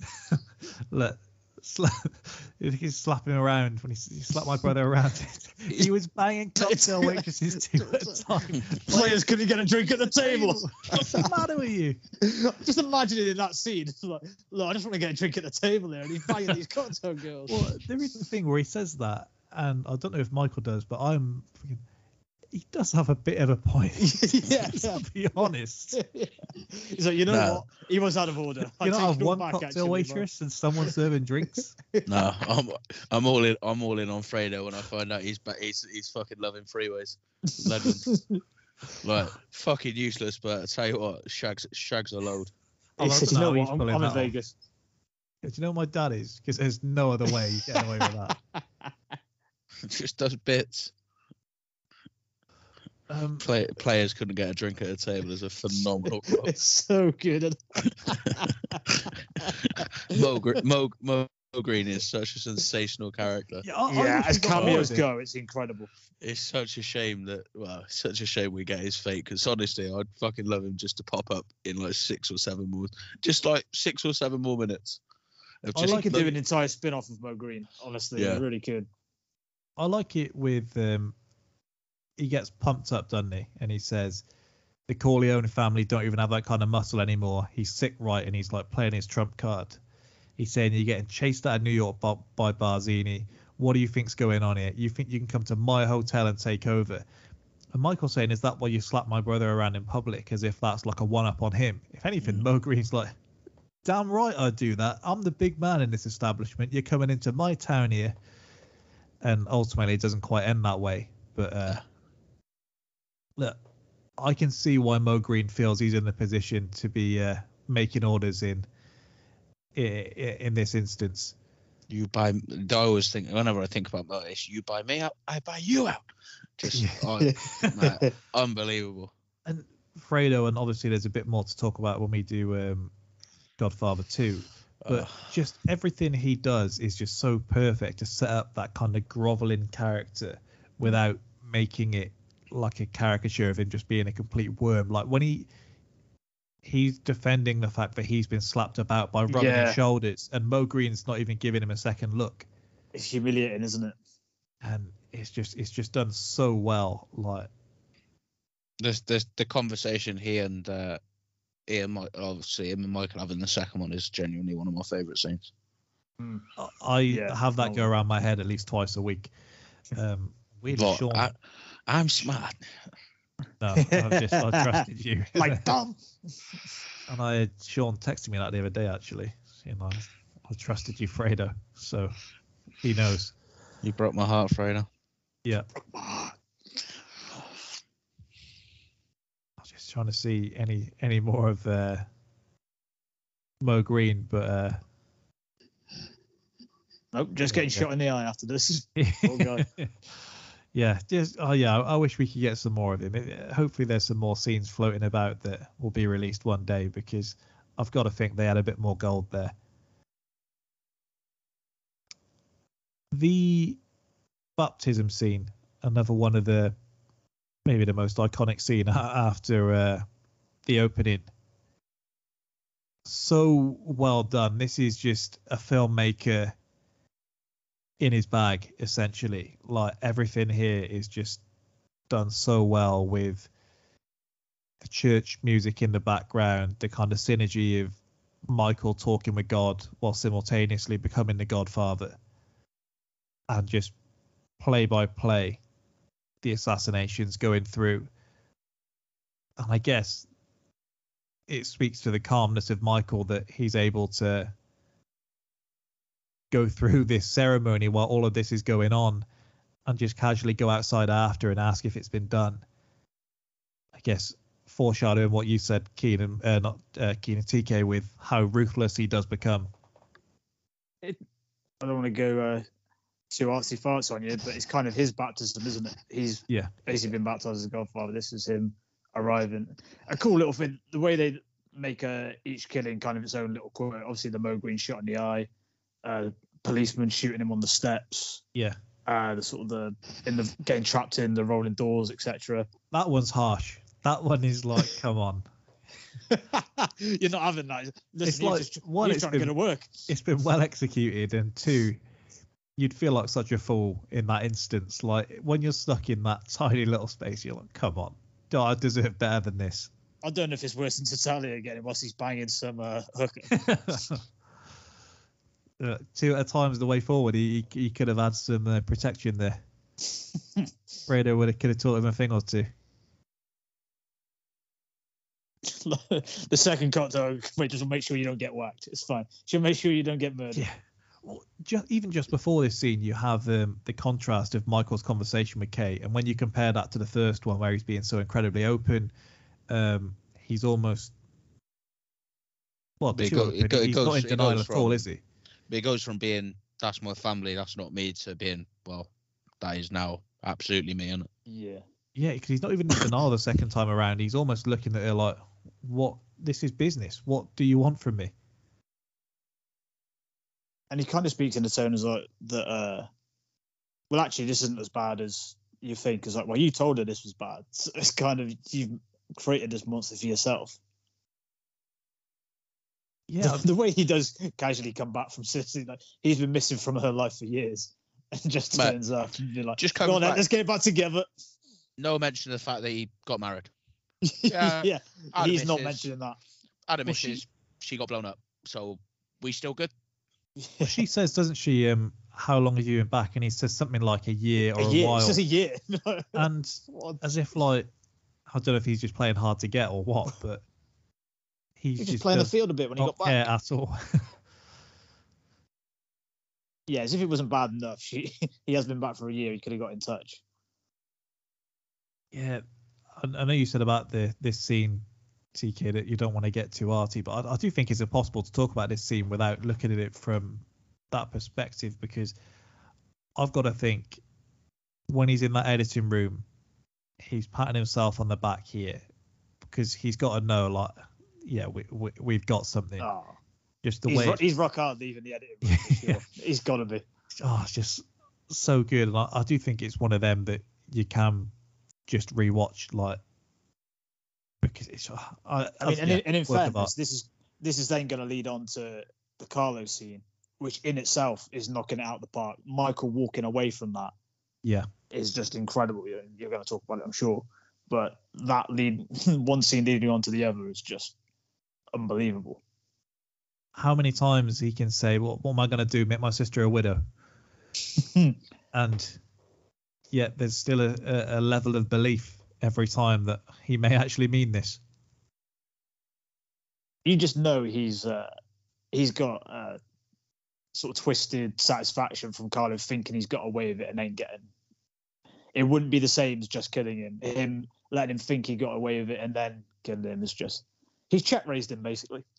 Does it not ultimately show as well that for him, this is business because he's been knocking his sister about. He's not taking this kind of action. The the moment he's involved in this kind of betrayal, that's the point that's too far for him, and that is when he takes him out. So the business in that regard means more to him than his sister does. Yeah, you might Yeah. be right. Do you say Is so, that- Keita? Yeah, I mean, very possibly, but I mean, one it's terrible as it sounds, but one one impacts him directly more than the other. Hmm. Yeah, And it did lead to his brother being killed by Yeah, by yeah, a up. So there is an emotional element still within there.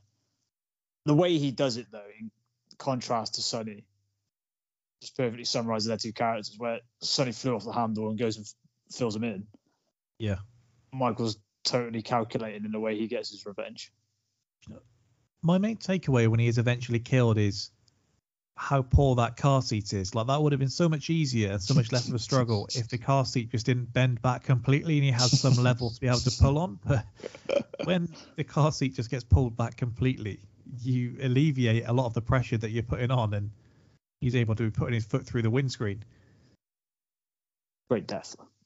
Yeah, yeah, it, it is, and I do think every time someone's in that situation that you've got to know when you're being put in the front seat. There's always a reason for it, but Well, when Paulie gets whacked, he tells him, doesn't he? Hey, don't sit behind me. Sit in the other seat. You, yeah, He claims like you're blocking the view. He's like, we know why you're doing this, Paulie. It doesn't matter. oh, it's, yeah, it it's brilliant. I've got to think all of this together does come to if if you were on the ropes about how high you are rating the film, the baptism scene is probably what tips it over the edge for these critics when they're calling it like a work of art, etc. It Um, is beautifully done. And it's the perfect kind of Excuse me, sorry. wrapping up of a film that has been nearly three hours long. Like Mm. you do get the payoff, and we've spoken about that previously. That when you have these bad guys, and it's open to interpretation whether everyone's a bad guy in this, but if you're going to sit for this long, you do want the payoff. And I remember using it as a complaint about um, the fugitive that you didn't really get it. In this, you get your payoff and more. It's like you get your 25% extra at the end of it for waiting so long. Yeah. and then as a way to close it out and just show you is if it hadn't been put in front of your face already the complete transformation of michael one that he's continuing to lie to kay when he's telling her what you can ask after telling her not to put her nose into his business but just how disillusioned he is with her and how it is just all about the business the business the business is just a perfect way to wrap the film up And he started the film with him being like, too open with it and telling her everything. And now he's giving her one question, and that's it forever. According to this, giving right, you can have one more question, and after that, I'm never ask, answering your questions again. if we were to narrow it to three and you've got that you've got the conversation um, before uh, all of the other guys are wiped out and then the final one he gives a bit more information in the second conversation where he's saying look the family's going to be clean in five years and then by the third conversation it's just keep your nose out of it just the transformation is just well and truly wrapped up And also her choosing to believe like, he's told this massive lie that seems pretty huge. She chooses to believe it, despite the fact you think, why would Connie be going off like this? She walks out of there and then she sees them all kissing his hand. It's like it's pretty clear what's going on here, whatever he tells you. Yeah, it's it's a miracle that she she buys that. Or She chooses, chooses to to buy it. accept it, doesn't it? Yeah, that's Yeah. it. With this, and just to loop right the way back around, um, for everything that Pacino does throughout this, and it must be incredibly difficult as an actor to essentially you're playing the same character in, with such a transformation as you get in this one. For that reviewer to say the part was too big for Oh, him, insane. hard to imagine anyone that could have done it better. No, it that's is the hard point. to imagine that anyone could have done it better. Yeah, you wouldn't have anyone in that role outside of him. So just mental. Um, shall we go on to the categories? Go on. I was hoping it everything would move a bit faster because uh, I didn't have them loaded up. Um, yeah, the rewatchability of this now, as a three-hour film, it's never going to be high up on the list. But where do you think it stands in that kind of realm? In terms, if you were just putting it against other three-hour films, how rewatchable do you think it is? I don't, I don't know. I don't know if it's the most, I, I don't think of it is three- either. but I don't think it's far off. I don't think it's particularly rewatchable from start to finish just because of the level of attention you do need to pay to it. And, and I'm not saying that I'm not even saying that as a like a negative point against it, but I think we don't think we were recording at this point. Um, I was struggling to even be able to put like notes down while I was watching because you were missing something in that 30 seconds I was typing something down. Like I don't, I don't know. I like. I suppose I. I mean, you've only seen it. You've only ever seen it twice, right? Yeah, this is my second time watching it. Yeah. The, the like as you watch it, once you've watched it a couple of times, that just becomes immediately less true. You know where the scenes. You know where the scenes are placed and stuff. Um. Uh, you kn- and sort of the order of the scenes, and I think that beca- does become less true. Like I could sit and dabble in it for 10, 10 minutes and sort of know where I am, and then sit and watch the rest of it, and without sort of paying sort of a great deal of attention to it, if that makes sense. Yeah, I get what you're saying. yeah, I Um, think he's he's pretty much spot on. Is that I've I'd have to say how rewatchable it is on the basis that I've seen it a ridiculous number of times. So as much as I understand Yeah. as a three hour film's not, I've I think I said to Luke in the week, I've certain bits of the Sicilian bits I kind of know what he's saying without the subtitles. I know there's a bit where Michael's asking about when he can go back. It's like, I've just seen it enough times that I know this. It's crazy. Fairly easy conversation he does have with um, her dad. Like the dad is completely offended that it's like he's won over piece of meat that's being discussed is his daughter, and then the American accent comes out, and it's beer on Sunday. Then you can meet her. It's a it's a very quick turnaround. The Oh, this Pacino person- charm. This person clearly a fugitive. yeah, yeah, get get my daughter, no problems. Ah, I mean, he even lays it out, doesn't he? Like this information, a lot of people would pay big money for this information, so he's clearly laying out like I'm a dangerous guy. And this is why I'm telling this to you, a stranger in a cafe. This is why I'm saying this. Baffling. Um, is it as easy to say that Michael is the MVP?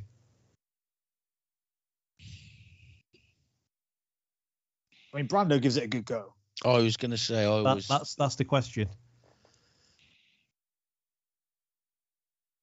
I don't know where I, I don't I don't know what side I sort of fall on, but I do like the argument has to be there for Brando. Michael's the obvious choice, but Vito really is there.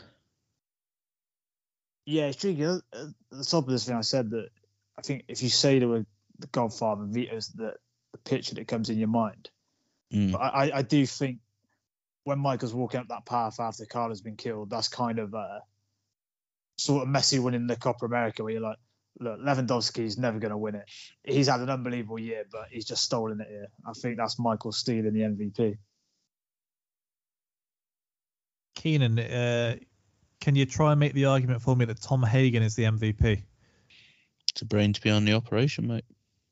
He says yes or no to a lot of things that happen in this film. Or It is only the more you happen. watch it and the older I've got, the more I've appreciated Tom Hagen. great character. So good. That that bit Shit, with fucking- Bobs. When Bobs I is don't mad at me, he just carries on eating. just completely unperturbed. the only thing that the the like one of the great crimes is that they fuck him off at number three. Yeah, I mean, numerous issues with that film, but he could probably paper over a lot of the cracks just by having him there. Oh yeah, yeah, yeah, definitely. I think we're of the same thinking, aren't we? That that film isn't quite as bad as people say. It's I've just nowhere near the first two, but it's still a good film. Just not the drop off is just too much. There is some problems there. I hmm. I no, never say I'll never say there's not. I do think it suffers from being a Godfather th- film.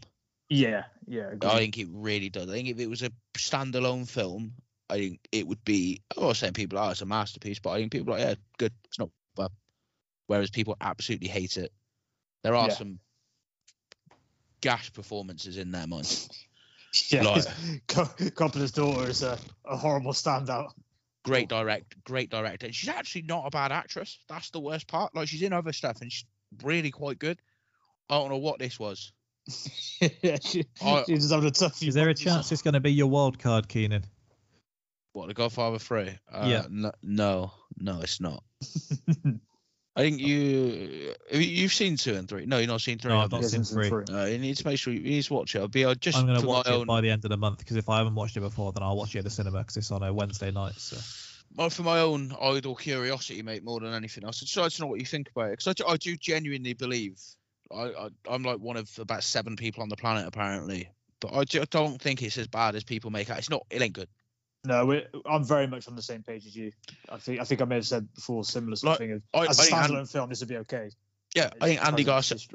I think Andy. Garcia is great in it. I think his character is great as well. The whole creation of that character is brilliant. Yeah, the incest. Yeah, it's odd. A little bit weird. That probably Yeah, doesn't help her. Doesn't help her cause, I guess. No, uh, I, I yeah, the incest ain't great. What I say, But but given quite a, quite a seller to Byron there. Christ, yeah, but it's the secondary. they, and the ch- the church bit. it's not technically, but yeah. Yeah, the church bit's. I don't know. I, am not sure about the church bit. Um, but uh, like genuinely, it- it's not bad. all right, well let's So back go on on. Tom Hagen. Tom Hagen's sensational. He's Yeah. let's go on to our second film of the day because uh, I mean it's probably going to be very similar to uh, the Goodfellas Kidulthood podcast in terms of the comparison here, but uh, we'll go on anyway. Uh, the business. HMV presents The Business. When you're making a killing, someone always has to pay. It's Madness. I'll shout. Good boy. From the director of Football Factory, You're with us now, son. The Business, out now at HMV. Top dog for DVD. Frankie is sent from London to Spain to make a delivery to Charlie, who likes the kid and shows him the ropes, including the use of guns and drugs. Frankie likes the sun, pools, and the cute bikini clad girls and stays in Spain. It's a pretty dull synopsis for a film like this, to be honest. Um, I think IMDb is doing him any favours there.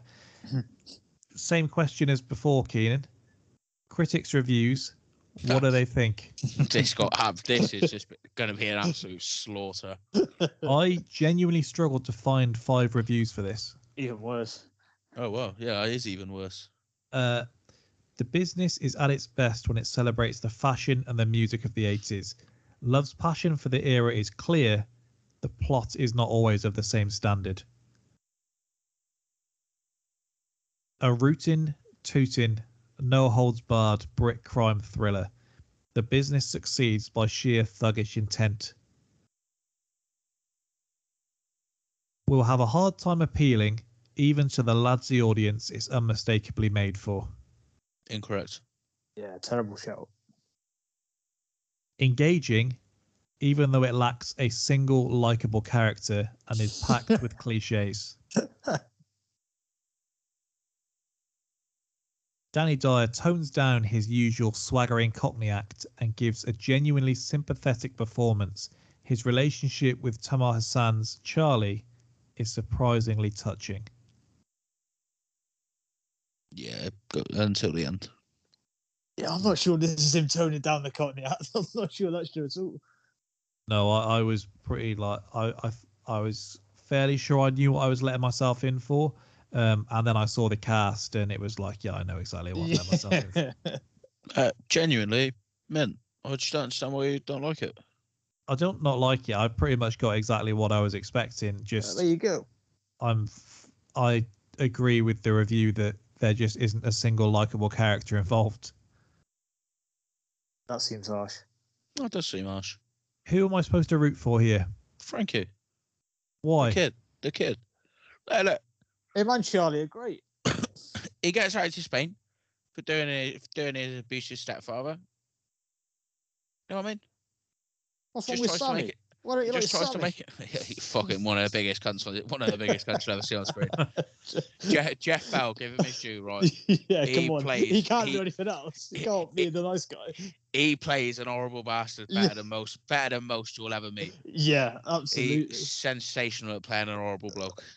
I was I was already annoyed with another. You're probably wondering how I got here. Introduction. Danny Danny Dyer does love one of them. yeah. and it's supposed to, he always starts a film with some like uh some saying as well that doesn't really stack up. But like Yeah. it's kind of lays out like the morals of a film. Like, ah well, better to be someone for a day than no one for a lifetime. yeah, So- I wrote this I'm not down. sure this is true. I'm not sure. Even by the end of the film, he's not a someone. He's a low-level drug dealer.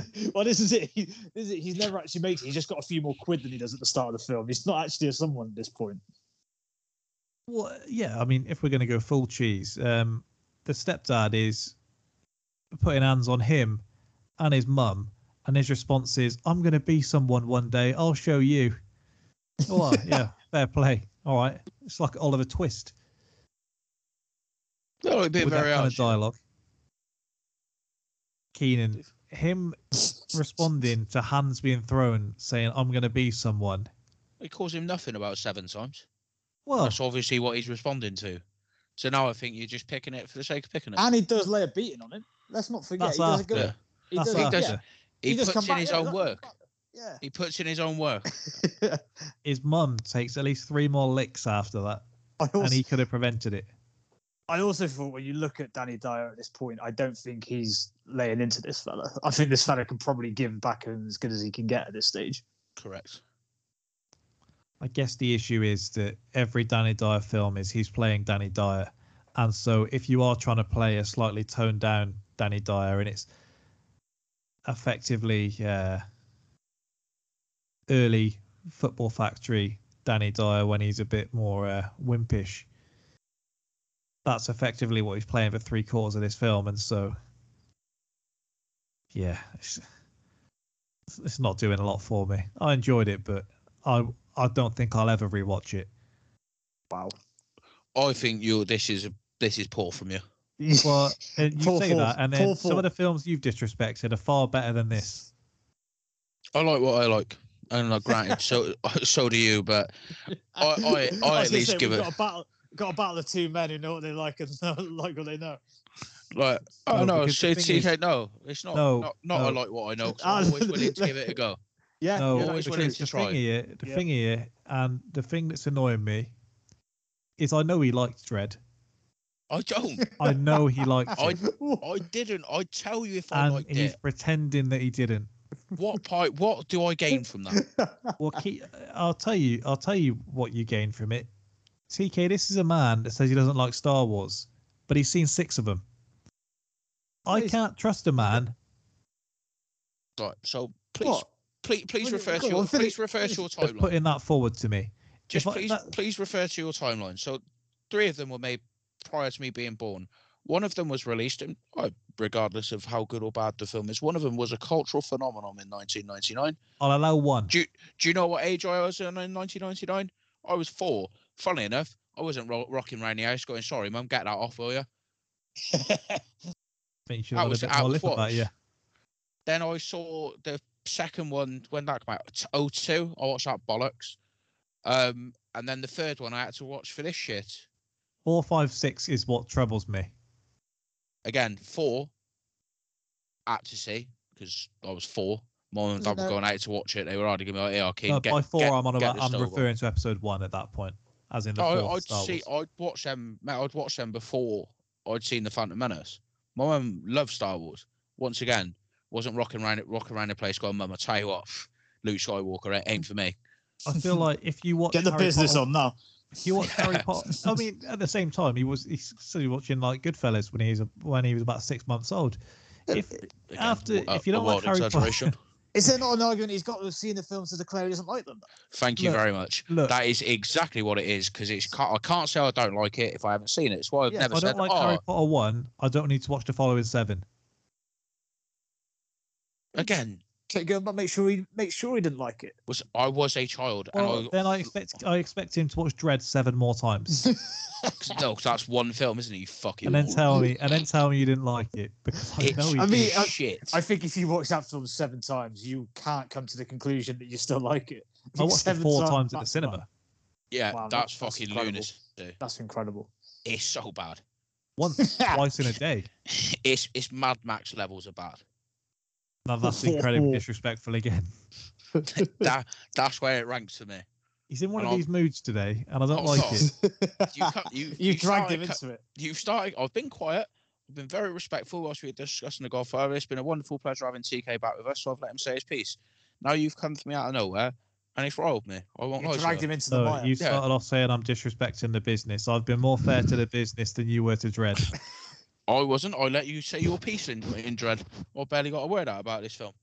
Oh, and you when, actually I, when I text did, me you the night. down my throat. You text me the night before, which bothered me for that podcast. It knocked me off my game.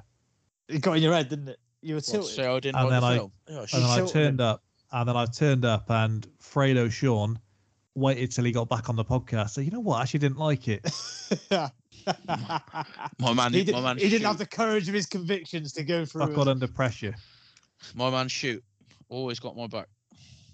Wow. Unlike, unlike some in on this podcast. Wow. Not you, not you, TK. Just to be clear. Oh, Hey, TK, you listened to the end of last week's podcast, and you'll hear was dogging you on there. yeah, yeah, I was actually. I was going to see if he denied that, and I'm glad he didn't. no, I was. Yeah, but only in good, only in good fun. You broke my heart, Keenan. You broke my heart. Uh, I can't remember what we were talking about now.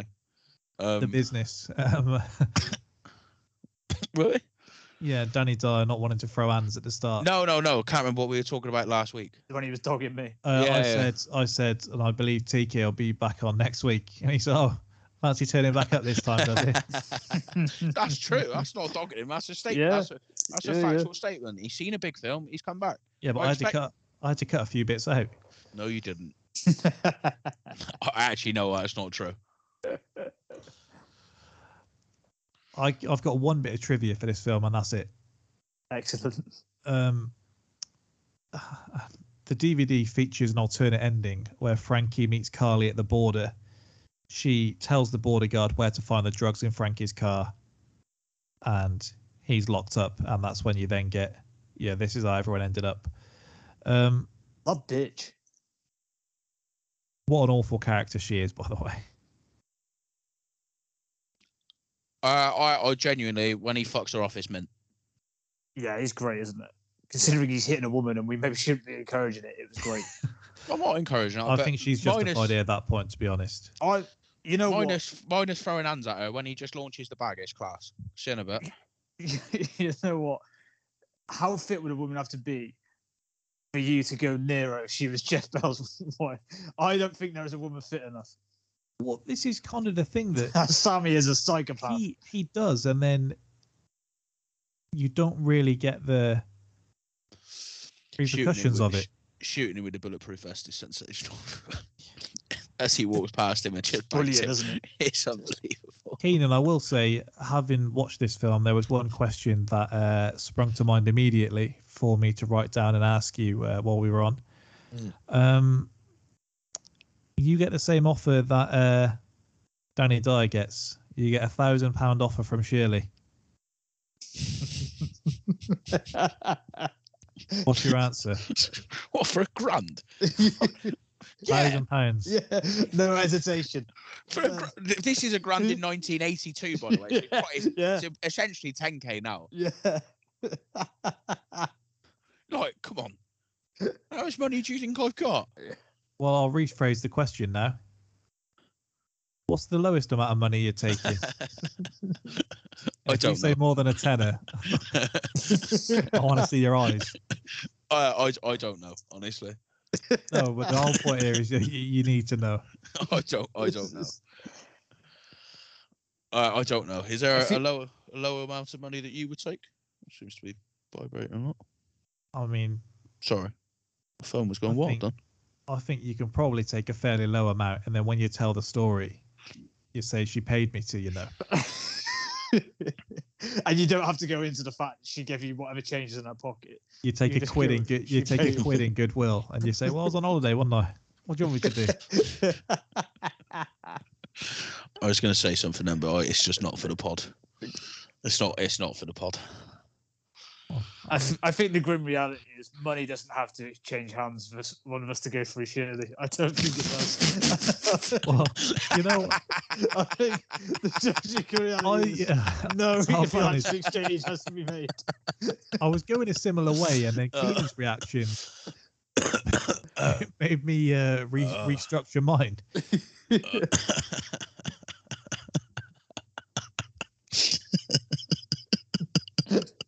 oh man, I no, I just I can't. I can't. I can't. Uh, we'll end up getting this pod cancelled. is is there not a, a part of like he's such a psychopath, obviously. Also, I am going to say the way she phrases that is fucking horrific. she just says, "I'd give a grand to fuck you, boy." That is so scary. oh, there, TK wheel that one out on race week.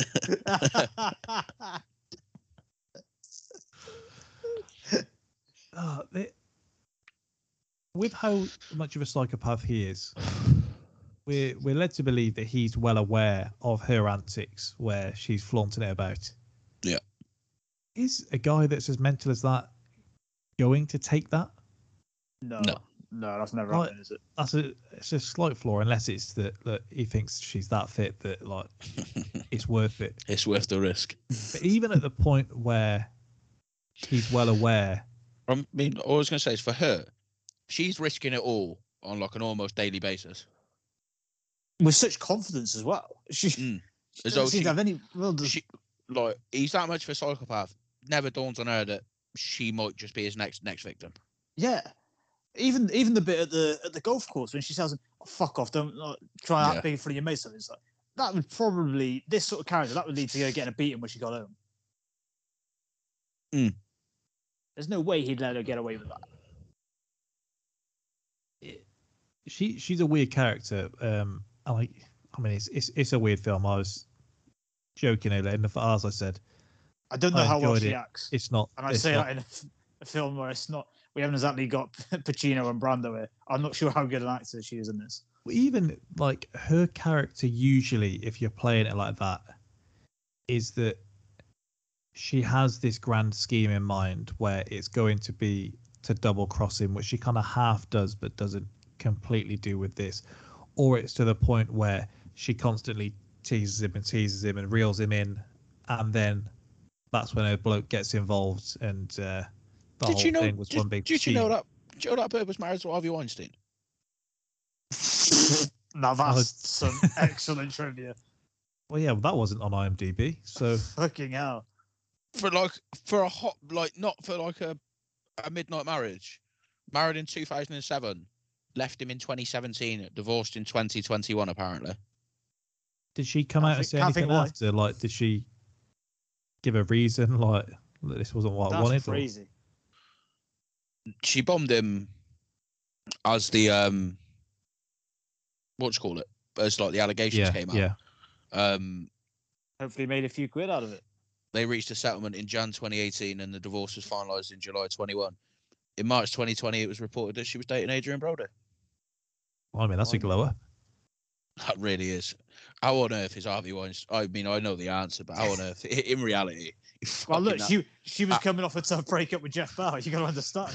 She, was, How is she that- wasn't moving with nice guys here. like, how is that troll of a human being? Like, just like, Did wow. Did any of you ever watch um, Tarantino on Rogan? yeah. No, I haven't Like- never seen it, mate.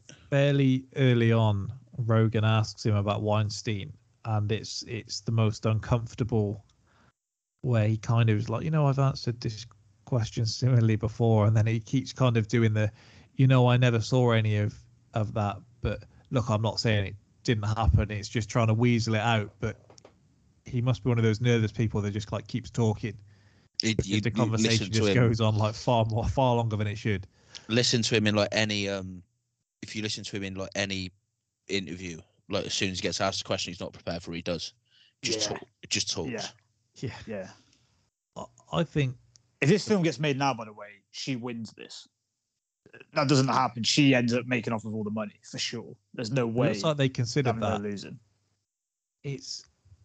I feel like if you have a Danny Dyer film, which essentially this is, like it kind of has to end one way. Like the whole of his films ends like you think he nearly didn't make it, and then ultimately his happy-go-lucky guy gets away with it all in the end, and it would have been a bit weird for it to end differently. It would have made more sense for them to kind of ride off into the sunset together, if anything. Um, Yeah, I but the thing with his film, he could have got arrested in this spent the rest of his life in prison. And all he'd have to do is go, like, was it all worth it? Of course it fucking was. And we're like, oh, okay, yeah, yeah, you convinced me and then, Danny. Yeah, you know what? This was all worth it. tottenham away Was- love it like, in the end of Football Factory, he's literally just gone life and death to him filled in for no real reason. He goes, of course it was fucking worth it. Zebedee gets shot. like, this probably wasn't worth it at all. Football Factory is before this, isn't it? yeah, Yeah. the the year before The year before, yeah. Because What a couple they, of years for him. they very much kind of recreate the what I like your lifeless marriage, pop idols, that kind of thing, and they do just restructure that, don't they, to justify him going overseas? Well, yeah, there's one that they. it's even like the same was- rhythm. yeah, they thought was going to bang. Where he goes, "Well, I was going to whack my life away playing Donkey Kong in the local kebab Yeah. house." He they thought that was going to take off the way the Football Factory one did. This oh. film didn't take off the way football factory did Bit weird, isn't it? Because then this is often used as an example of maybe his best film as well, which is yeah yeah well 100% this is meant at the time, it, like you said, it d- didn't seem to hit the same way, did it? Do you not think there's No. a, there's there's a ceiling to his films? Like it can only ever Oh, hit a certain point. I don't think any of us are denying that. Oh, No, But but, I mean, like in terms of for what they are. even just hmm. in how successful it can be, like yeah, yeah, yeah, yeah. it can't really Sure. get much better than what. Than It what isn't cracking America, put it that way. I think the, No. the faith they had in this film, you see in the money they very clearly spent on the soundtrack because the soundtrack I think is actually the best part about the film. Um, and I didn't think that, and it's two very different soundtracks. I didn't think whichever film went up against The Godfather was going to have a shout.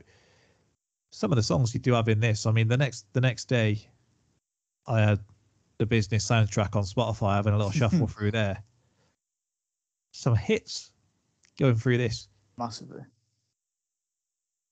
and I think the, Never- the, the one even review looked wasn't the there where it says he kind of captures the time, and that's Mm. probably the main success he has in in the whole piece. yeah Um, what's your favorite scene, Keenan? Um, it's it's Danny Dyer getting shot. It's fucking so funny. That old in the desert, just trying out some fucking dodgy bulletproof vests, which I don't know where they got them from or who created them, but if you were like, it, they just look so 80s. Like the weird thing is, Luca Brasi's bulletproof vest in 1944 New York looks like it's doing a better job than the one in the 80s in the business. just how excited they are that they just found a new toy. It's like Yeah, they found like a like- Nerf gun. It's like, no, you're actually shooting each other, lads. Yeah, it's look like like kids at Christmas. And they are like, it's like oh, wow, how have we not discovered this before? It's like, bulletproof vests of this shit. They've been around a little while. Yeah, it's it, I do- do very I do very much like it. Um, If if um you invite me out this July, Keenan, I turn up in Danny Dyer's outfit from the night out at the start of this film. How do you react? sorry, say that again. You invite me out this July. Yeah. I meet you in town. I've got the replica of the outfit Danny Dyer has out on in his first night out here. The short shorts, Yeah, It's the- How are you reacting? I, I don't want to be too cruel, mate, but I don't think it's a look. It's it's probably not a look for you. If Is the shirt the short shorts? It's it's very much the short shorts. Yeah, You're getting sent home. Yeah, I've got, I've got, I've got no, pro- I've got no problem with you wearing a polo shirt. But funnily enough, shorts where there's a seventy percent chance your cock's falling out, not for me. Uh, yeah, I'll take the compliment there. I'm, I'm referring to our short I mean, shorts. look, these are very short shorts. yeah, yeah. Um, shall we do the judging? Is there anything else anyone wants to add? No, I do just, I do genuinely just like this film. I love shit British crime films. I, I, I really do. Yeah, yeah, I, I think this is great for what it is. I think you're led to conclude basically any Brit living abroad's a criminal, unless they're a pensioner. They're definitely a criminal. Maybe both, but definitely will be. And look, this isn't exactly Goodfellas, but I do I do love the drug frenzy they do progressively go on, where you do watch, particularly Tamer, just really just getting out of hand. He's he's all over the gaff. By the time he's trying to convince them to show Frankie, I mean, he's really just off the edge. Yeah, I mean, I like. We've got a British. Obviously, one of the segments in this bracket is British crime, and that's basically there because I asked for it. Because there's just so many of them I fucking love. Oh mate, I tell you what, I am going to put in as my wild card Byron because I'm going to do it because I think it will drive you insane. I think I know where we're going. what do you think I'm going to say? Is it a sequel? Is it a sequel? Yeah. No. Oh, well, it might be. It's one of. There are sequels to the film. What do you think I was going to say? Rise of the Foot Soldier 2. No, not two. Because two, two's the worst one. Um, it'll I was going to say we'll do Rise of the Foot Soldier three. Look, That's I like- story. I like the original. If we were ever going to branch out and get more people on this, my first question would be Have you seen any of the Rise of the Foot Soldier sequels? And the second question would be Did you enjoy them? And the answer to the second question would ultimately determine whether we were going to take them on or not, because See, I the problem problem don't that know is- how they're still being made. the problem with that question is yes, I've seen them, and yes, I enjoyed I enjoyed them. What? How? Mate, have you have you ever I- seen have you ever seen the Pat Tate story? No, I'm gonna. I don't live. It's so funny. Mm. I don't live the most exciting life. If I can't justify an hour and 20 minutes for Rise of the Foot Soldier 7, then no one should be able to. Rise of the Foot Soldier 3, the Pat Tate story. Get it watched. oh, mate, it's, it's so bad. It's good. It's class. it's sensational. It's like Number four's just come to Netflix. I'll watch it this weekend. I'll Like- let you know. Whoever was the force behind Green Street 3 Fucking one Oh, of that is that is one of the worst films I've ever clearly seen. thought this one hasn't hit, but there is a market for this. Green Street 2, underrated.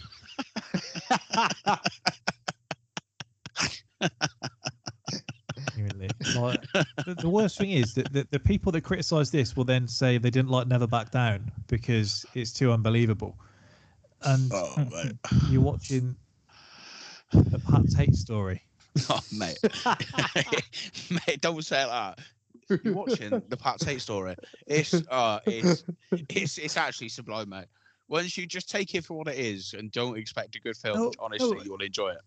we we don't don't because I love taking films for what they are, but at some point you take the film for what it is and it's shit, and it's like I don't need I don't need to see this to know that, You, you no, you need to watch it. especially if it's not even going to be good. Like it, it's not going to be like Batman and Robin. It's it's mint, mate. Honestly, it's genuinely class. Um, I I've watched love- every I've watched every film you've ever recommended to me. Incorrect. I don't think I've ever watched one of them. To be honest. Still complain Uh, about claiming I recommended a film to you when we went to the cinema together, as if I, as if I'd seen it beforehand. Was this what, mate? One of one of the worst films I've ever seen. Walk among the tombstones. Yeah, shite. Well, yeah, that's. Yeah, I imagine films are worse when you have two pictures beforehand on a, ty- on a Tuesday. typically not, mate. To be honest. Typically, a lot, a lot, a lot to improve once you've got on your two pictures deep. I can't Surely even, does. I can't even repeat on here what you said to the uh, cashier at the cinema. What a bloke I used to be, to be fair. I'm sure Key, I'm sure TK can imagine the look on my face as I've uh, walked in, stumbled upon you. But anyway, let's get on to the judging. I mean, oh, it should be a formality, but you, I'll never know after the passion you've spoken with this evening. By the way, with this, the bit with the, the Moroccan kids, super dark. Didn't remember it being that dark. Watch you're living in your- kids on the beach. You live and you learn, unless you're a dead kid. So- okay. Is it when we couldn't get enough, we went to the orphanages. like, bloody hell, daddy, do you want to just rein it in a bit? Luca Brasi's the lifeguard. Uh, one of them's one of them's a very good life lesson. And I mean the other one, my, the other one is straight out of the Michael Corleone handbook. You're telling me Michael's not re- doing the same, making the same moves? He is. He's just going to claim he's ashamed of it afterwards, isn't he? Yeah. No Oh, Catholic, no Catholic guilt for Frankie and Sammy. Absolutely not.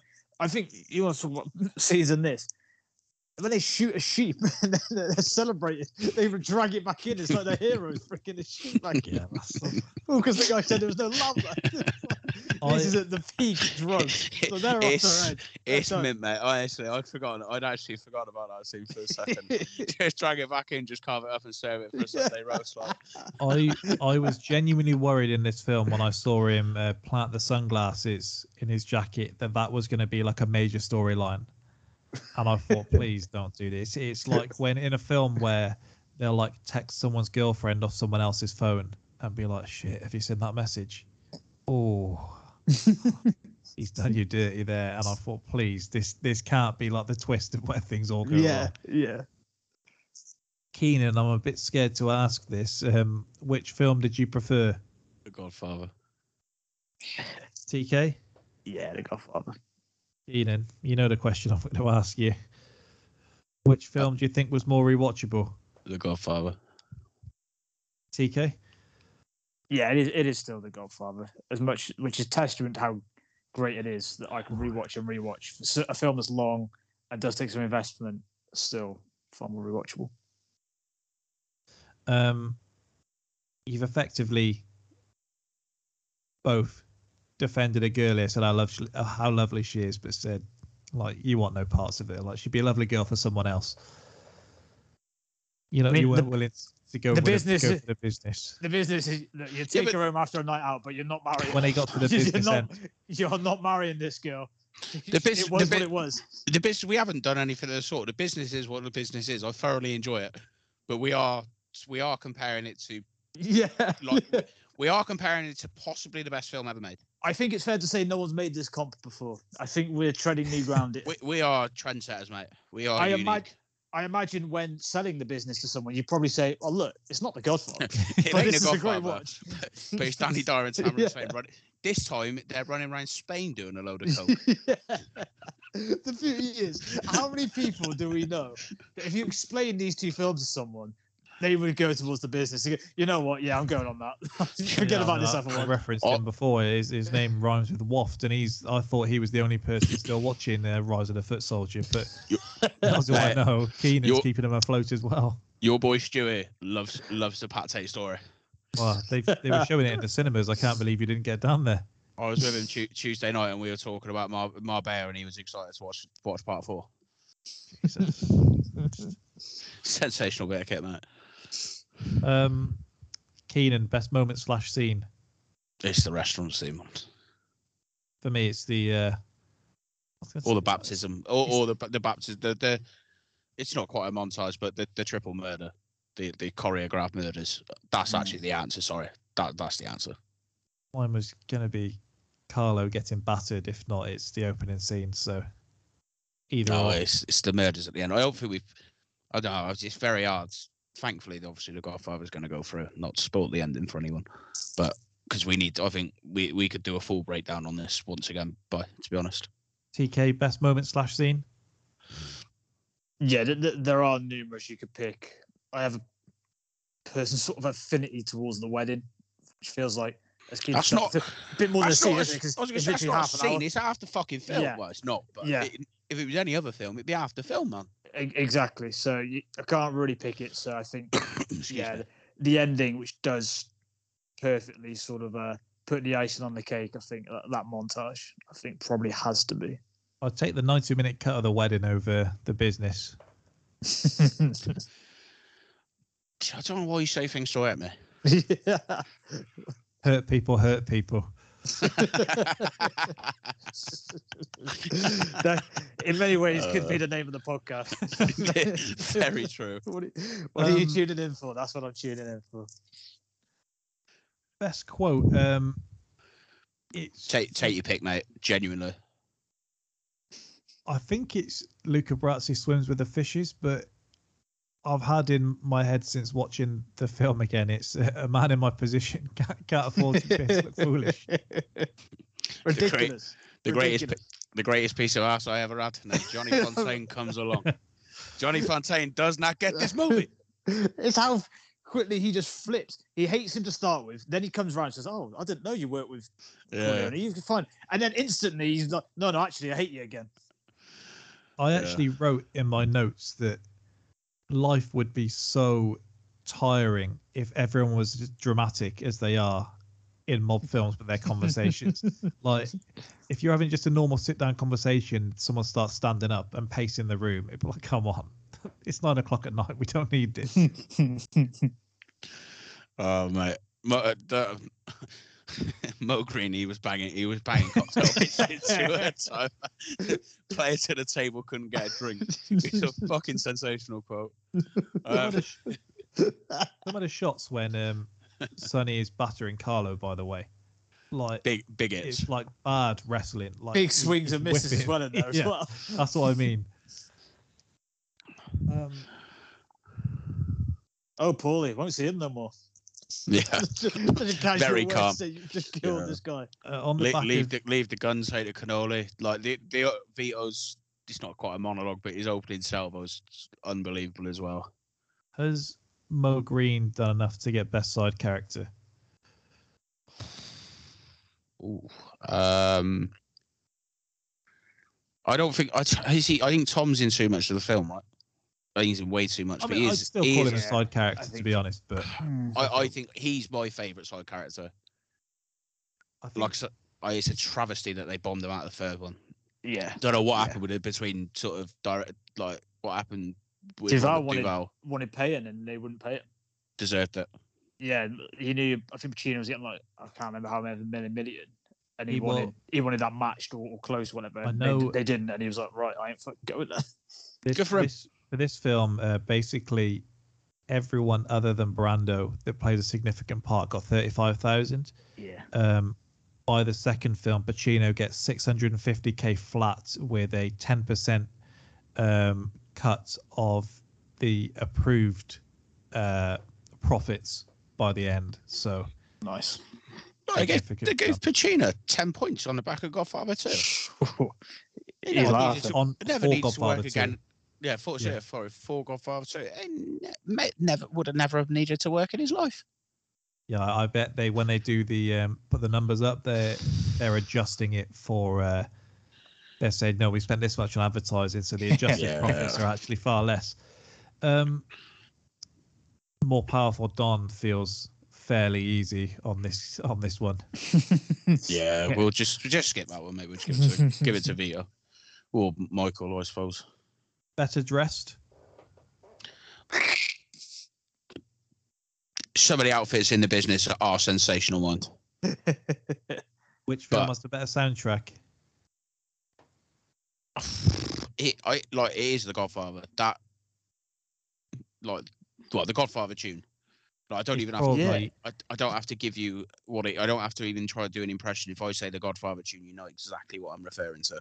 We've spoken before, haven't we, about um, the difference between a soundtrack and um, good songs, basically to dumb it down. Like Yeah, yeah. yeah, yeah.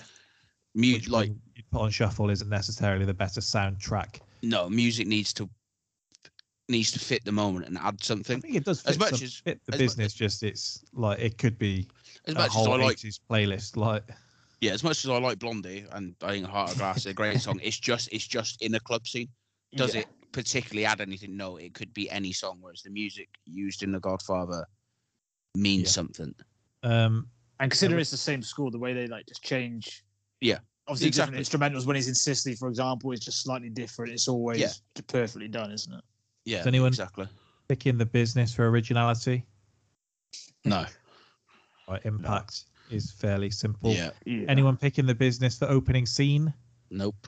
No, Anyone picking the business for best ending? Nope. no. And is anyone picking the business for chemistry? No. That, TK that sounds like thinking about it. that Dyer Hassan combo, lad. I do love those two. They are a great duo. All right, so it, it ends gotta be a good 14. It ends 14 nil. Um, I mean, yeah, we, we didn't really need to do a pod to get to that point. I think that might be the first white. It's, it's decided for definite. The Godfather is better than the business. I'm glad we've got that debate settled. We, yeah, we, we, can we, decide other things now. we've put that out into the world. We're good I people. the Jake LaMotta Tommy Bell poster when Vito's getting killed was cool. I wrote that down by the way. Seeing that in the background, just clocked it in my notes. Um, so yeah, that wraps this episode up. Um, thank you for bearing with us with no episode last week. Next week we are right back in it with Pain and Gain versus Nightcrawler. I've never seen Nightcrawler. I mean, I, I feel it's probably a bad time to say it after what we've just done, but I hope you don't disrespect it because I do really like the film. Hmm, that's interesting, isn't it? It is interesting, although if we probably leveled out the ones that you've upset me on in comparison, I think it would be fairly lopsided. No, Listen, Lee, so- if he had a wartime consigliere, a Sicilian, I wouldn't be in this shape. For God's sake. Have you seen both of those, TK?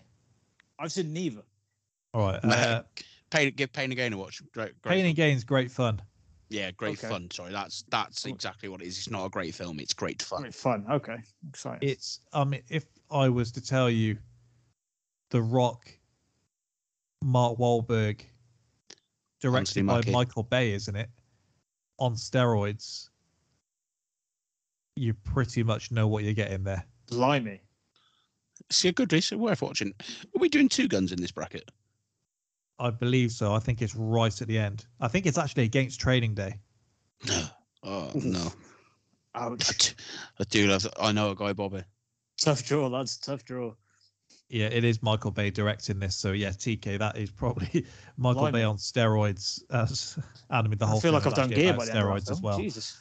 Um, and then Nightcrawler, you kind of have to buy into the weirdness of it. Um, but friend of the Jake Gyllenhaal. So there we go. Um, thank you again. We will be back. Adios.